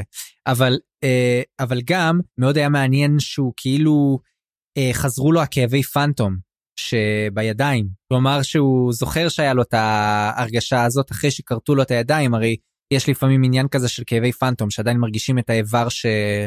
שהלך בעצם, כאילו הוא עדיין קיים, הגוף ממשיך, כאילו העצבים ממשיכים לפעול כאילו זה להשלים את התמונה וזה כאבים נוראיים, כי גם אין להם פתרון, כן? כי האיבר לא קיים. אז הוא התחיל להרגיש את זה, אני לא חושב שהוא תיאר את זה בדיוק כמו כאבי פנטום, אבל הוא הרגיש כאילו יש לו ידי ghostly hands, וזה מאוד מעניין הקטע הזה. זה דבר אחד. ודבר שני, באמת הקטע שהיא אומרת, יש לי תחושה שפה בעצם אנחנו מתחילים להבין שפליסין היא לא סתם נטל על הקבוצה. כאילו יש לה איזשהו תפקיד פה, יש לה פונקציה, ויש בעצם כבר משהו שהתחילה ללמוד מהבוריק. וגם יש לה איזה שהן יכולות כנראה אינטלקטואליות. אה, אתה יודע, המסקנה שבני האדם הם חזקים על האלים זאת מסקנה מאוד מאוד מרחיקת לכת בשביל ילדה צעירה. נראה שהיא באמת אה, מבינה הרבה דברים. והדבר האחרון שאתה אומר שכאילו הוא שואל אותה אם היא מבינה ששום דבר לא השתנה. אני חושב שהוא הבין שמישהו הפריע להם. שהיה פה איזשהו גורם שניסה לדפוק אותם. וזה מסתדר לי עכשיו עם המחשבה שאולי זה היה מוות. אה, אם הוד זה באמת האשים האלה, אם הוא מתבטא באשים האלה, והם גם דיברו על זה שב... רגע, איך בשבע הערים, מה הסמל של הוד? נכון? היה את הקטע הזה? כן. וכנראה שהם... ואז באמת, הוד מתגשם כאשים. כן, אז לדעתי מה שבעצם היה פה זה המשך של הפרולוג. כמו שבפרולוג היה בעצם את הביף בין הוד לפנר, כי הוא בעצם אה, התנכל לבוריק ספציפית בגלל שהוא כהן של פנר, הוא זיהה אותו ככהן של פנר, אז בעצם כנראה, נראה לי שהוד ממש פעל נגדם בקטע הזה, ו, ופנר, זה שהוא הגיע לפה עכשיו, אז בעצם הם התחילו מלחמה בין בית אה, מוות ובית פנר, שאני לא יודע איזה בית זה בקלפים.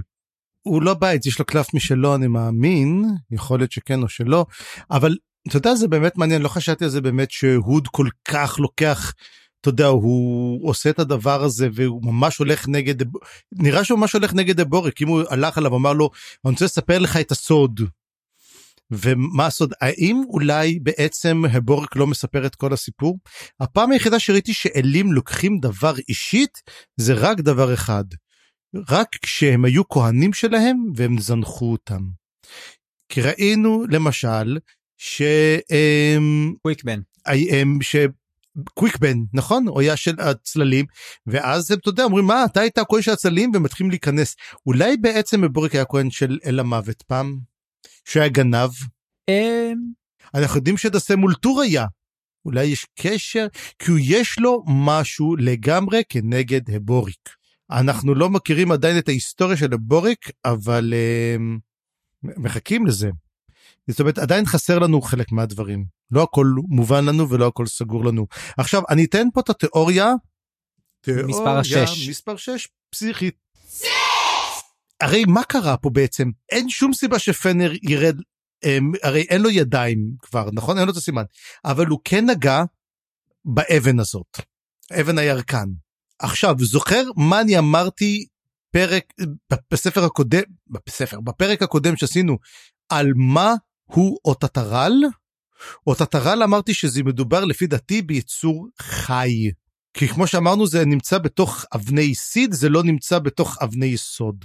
מה אם היצורים הירוקים הענקיים האלו הם מקור האוטטרל וברגע שהוא נגע בהם הוא ספג כמות מטורפת של אוטטרל טהור וברגע שהוא הצמיד לפנר אפילו פנר לא היה יכול להתמודד הוא פשוט כאילו קרע אותו מתוך המשעול שלו.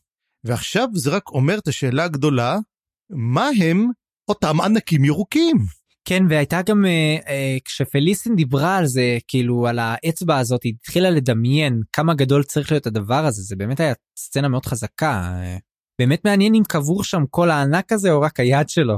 אה, זה גם שאלה שלא לא נהנתה פה בעצם.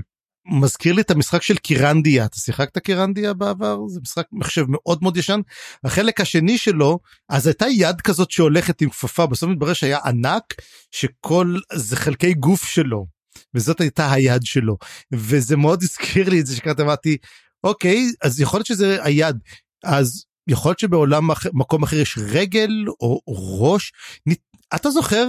אני כנראה לא שבספרים נתקלנו במעין משהו שעשוי מירקן, איזשהו פסל ענק.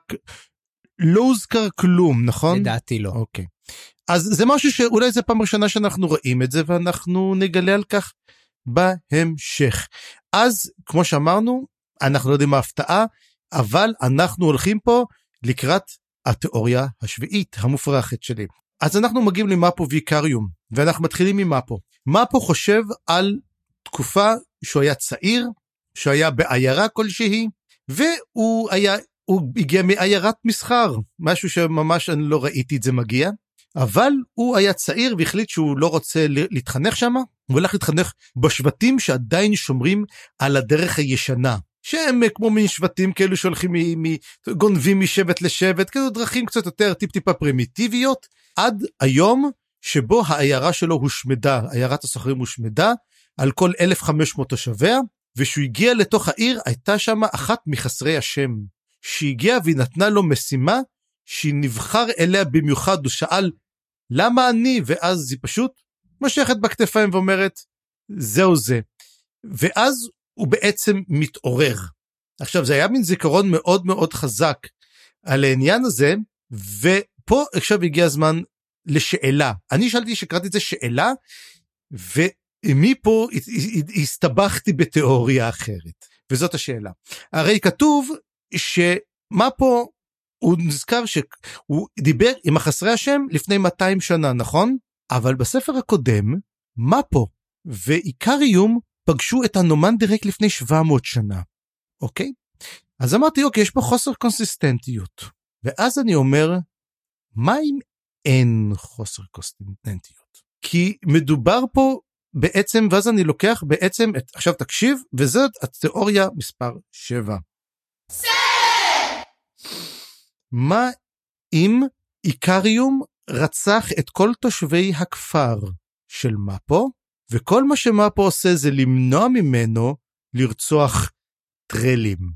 בעצם נותנים לו משימה אל תעשה את זה כי הבחור הזה יש לו אטרף והוא למעשה רוצח כל מה שנקרא בדרכו הוא רוצח מטורף תרגיע אותו שלא ייכנס. יכול להיות שזה מישהו מהם שכר איתו אמר לו טיפש ככה לא מתמקחים והוא פשוט טבח עיר שלמה.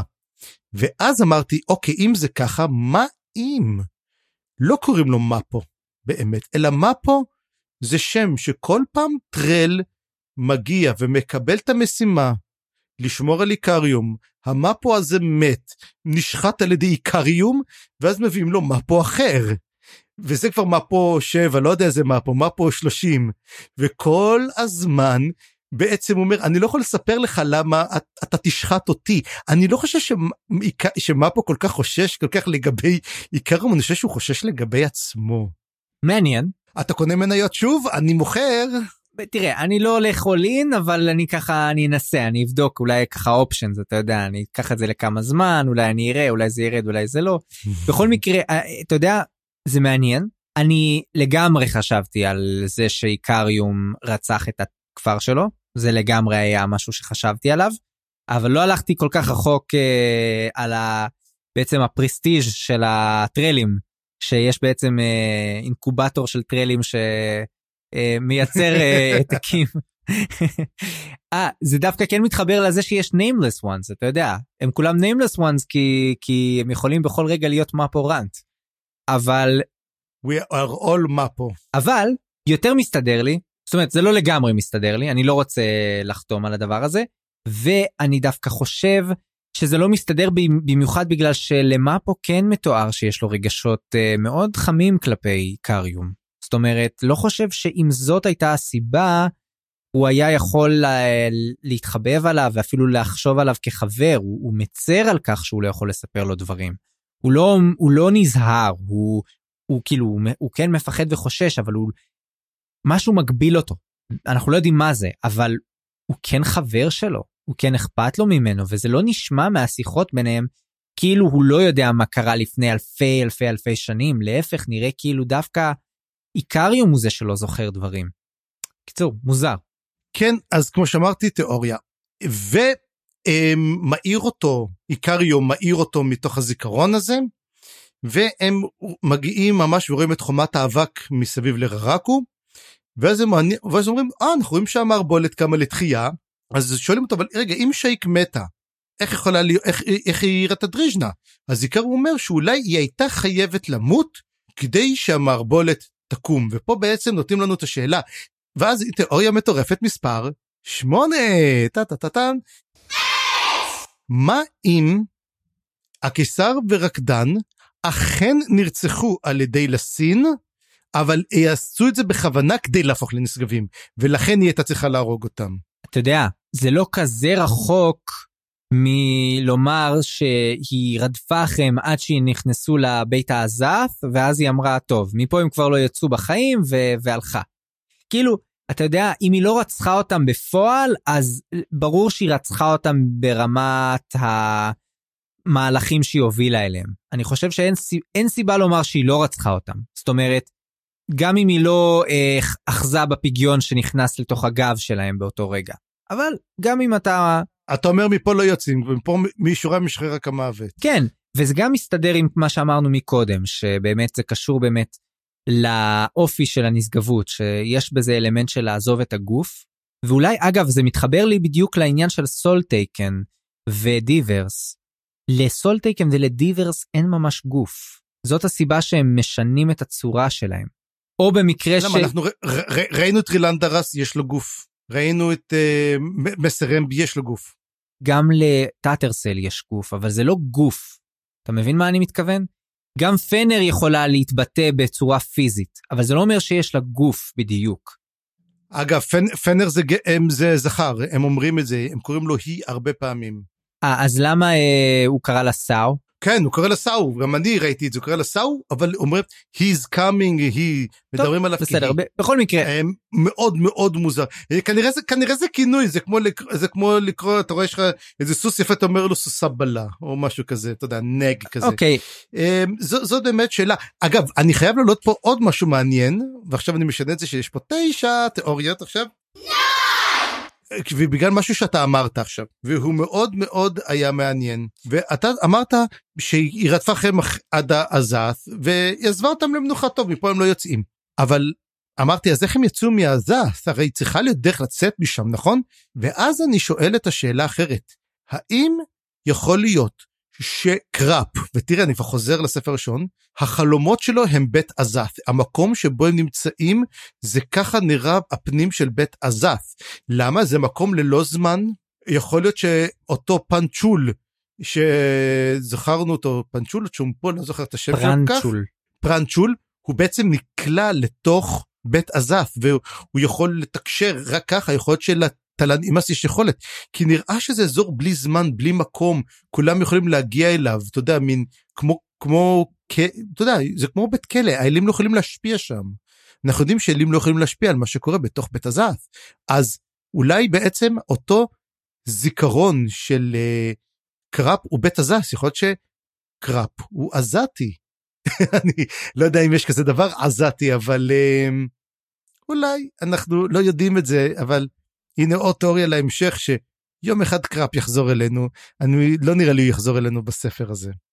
אז אה, יש פה גם קטע מעניין בשיחה בין איקריום ומאפו, על זה שמאפו אומר, הוא פתאום מתחיל להרגיש שמישהו מנתב אותם. כאילו מישהו בעצם עושה עליהם מניפולציות ואני חושב שהוא מתכוון לאיסקרל פוסט או אמנס משהו כזה. אה וכמובן שאיקריום אומר לו אתה יודע, אני אף פעם לא הפסקתי להרגיש שעושים עליהם מניפולציות, ושם הרגשתי, זה היה כזה קטע חזק, כי זה היה נקודה שכזה, מה פה פתאום כזה, כזה בולע את הרוק ולדעתי איקריום חושד שמאפו מסתיר ממנו דברים וזאת הייתה מין הקיצונת כזאת. אני חושב שאיקריום מתקרב להבנה שמאפו לא מספר לו משהו ואולי אפילו איקריום יודע משהו שהוא לא מספר למאפו. כן, מה גם, למה איסקרל רוצה שהם יגיעו לררקו? והנה אחת הסיבות ואנחנו באמת אה, מגיעים אליה. ואנחנו מגיעים לכנר אם אתם חשבתם שהקרב הקודם עזר לא עזר שום דבר הם נרדפים לתוך ררקו ומגיעים לאיפה אם לא לתוך נתיב הידיים. הם פשוט נכנסים לתוך קרב. מזכיר לי מאוד את מה שקרה עם סורמו אינת' עם החבר'ה שלו שנכנסו לתוך קרבות כאלו והגרלים רודפים אחריהם הם מגיעים לתוך סערה הם אומרים שומעים את הקולות מהצדדים ואז הגרלים רואים אותם באים לרדוף אחריהם עם, עם הרומחים ואז פתאום מגיע דוב ופשוט אוכל את אחד, אוכל את אחד הגרלים יחד עם הסוס שלו שזה כמובן מסרב שנכנס לכל הסיפור והגרלים אז לא יודעים כל כך מה לעשות ומי בא לחלץ? אפסלר ואפסלר מראה לנו כמה היא פשוט bad ass רצינית היא פשוט שולפת את הסכינים וטובחת בהם בצורה מושלמת. מה שמראה כמה שהיא עדיין יש לה את הכוחות של uh, קוטיליון. ומראה שקוטיליון פשוט היה אחלה מתנקש. בשעתו גם כשהיה רקדן. ואז uh, מנסים לברוח הם מתחילים להתפצל כנר נופל על הקרקע ואז הוא רואה אלפי עכברושים הוא אומר כמה זה מאות אלפי עכברושים ואז הוא אומר אני מכיר את זה. את זה אני כבר מכיר את הדיברס הזה ואז הוא אומר מי זה? איך קוראים לו? ואז הוא שומע מישהו צועק גרילן. אומר נכון זה השם. ואז מי צועק את השם? הוא מסתכל ורואה את איקריום אמנם השם לא מופיע אבל מדובר על ג'אג כמה ג'אגים עוד נמצאים. אז כן והוא נזכר גם על כמה דברים ככה מעניינים על גרילן. גרילן ידוע גם בשם גאות הטירוף tide of madness וכתוב שברגע שאיגתן עלתה בלהבות הוא פשוט ברח משם. אז תחשוב אלפי עכברושים פשוט בורחים מתוך העיר הבוערת. ולא כמו שאמרתי זה המקום שבו דסם אולטור מת. יכול להיות שגם גרילן הרג את דסם אולטור גם יכול להיות. אנחנו צריכים עוד אני מת כבר לראות מקווה שנגיע בספר זה הרי איגתן נמצא בשבע ערים מקווה שנגיע לאיגתן קצת נראה את המקום. וקארי אומר לו הם לא הולכים בנתיב הידיים תעזוב אותם במנוחה הם לא קשורים לשום דבר. נראה שגרילן לא רוצה לעשות את זה אבל אז הוא אומר אל תרגיז אותי. וכשהוא שומע את זה גרילן אפילו מחוויר וכל אח בראשים בורחים. הוא אומר גם מסרן והוא אומר כבר עזב. כאילו הקרב לא צריך להיות פה. ואז מסתכל כנר הוא רואה גם את איקריום uh, וגם את מפו והוא אומר אני צריך לזהות אותו אומר הם מוכרים לי מאיזשהו מקום ואז הוא פשוט קם ומתעלף. וזה סוף הפרק ועכשיו אם אמרנו למה בעצם מחברים ביניהם כבר אנחנו שמחים אני שמח לראות שמחברים בין הדמויות אבל זה גם מראה שאולי אפסלר הולכת לקראת אה, איחוד מרגש עם אביה אה, אז אולי זאת הסיבה שאיסקר על פוסט שלח אותם להביא את אפסלר להיפגש עם אביה אולי יש תכנון של בית הצללים לא סתם יש לנו את הבת שהיא בת הצללים והאבא שיש לו כוח חזק יכול להיות שמדובר פה על איזה תכנון חדש של בית הצללים לקראת מועד הדריז'נה החדש. וזהו, זה סוף הפרק. תיאוריה מאוד מעניינת לקראת הסוף. אני לא יודע אם נקרא לזה התיאוריה העשירית. אבל אתה יודע זה מספר יפה אז אני אומר עשר תיאוריות לא זה מין תשע וחצי בטוח פספסנו משהו שהעלינו כתיאוריה ולא ספרנו אותו בוא נגיד שזה פרק רווי בתיאוריות לגמרי ולמרות שזה היה שני פרקים לקח לנו הרבה זמן ועוד נראה כמה זמן זה ייקח בעריכה אבל אבל אנחנו מאוד מודים למאזינים שלנו שהקשבתם לפרק שלנו ולתיאוריות המגוחכות שלנו. אה, אני אני דווקא מבסוט על חלק מהם ועל חלק מהם מאוד אפילו. בוא נראה נחכה ונראה את כל ההימורים אתם מוזמנים לשלוח לנו גם בפייסבוק וגם באימייל כמו שנגיד בהמשך. ובוא נראה אם יש לכם תיאוריה יותר מופרכת ממה שאני אמרתי אתם מוזמנים להגיד בוא נראה מי יזכה בתואר התיאוריה המופרכת ביותר שהעלו חוץ מהתיאוריות שלי כמובן. וזהו לעת עתה. בפעם הבאה נעסוק בפרקים 8 עד 10 ונסיים את המערבולת החלק השני בספר שערי בית המתים הספר השני בסדרה. אני חיים גורוב גלברט. אני צפריר גרוסמן, מזמין אתכם להיכנס לבלוג שלי על עולם רומח הדרקון. כנסו לאתר fantasybooksreviews.home.blog או חפשו מסע בקרין בגוגל. תוכלו ליצור איתנו קשר בפייסבוק או במייל מלאזן קורא פה שטרודל ג'ימייל נקודה קום. עריכה וסאונד חיים גורוב גלברט.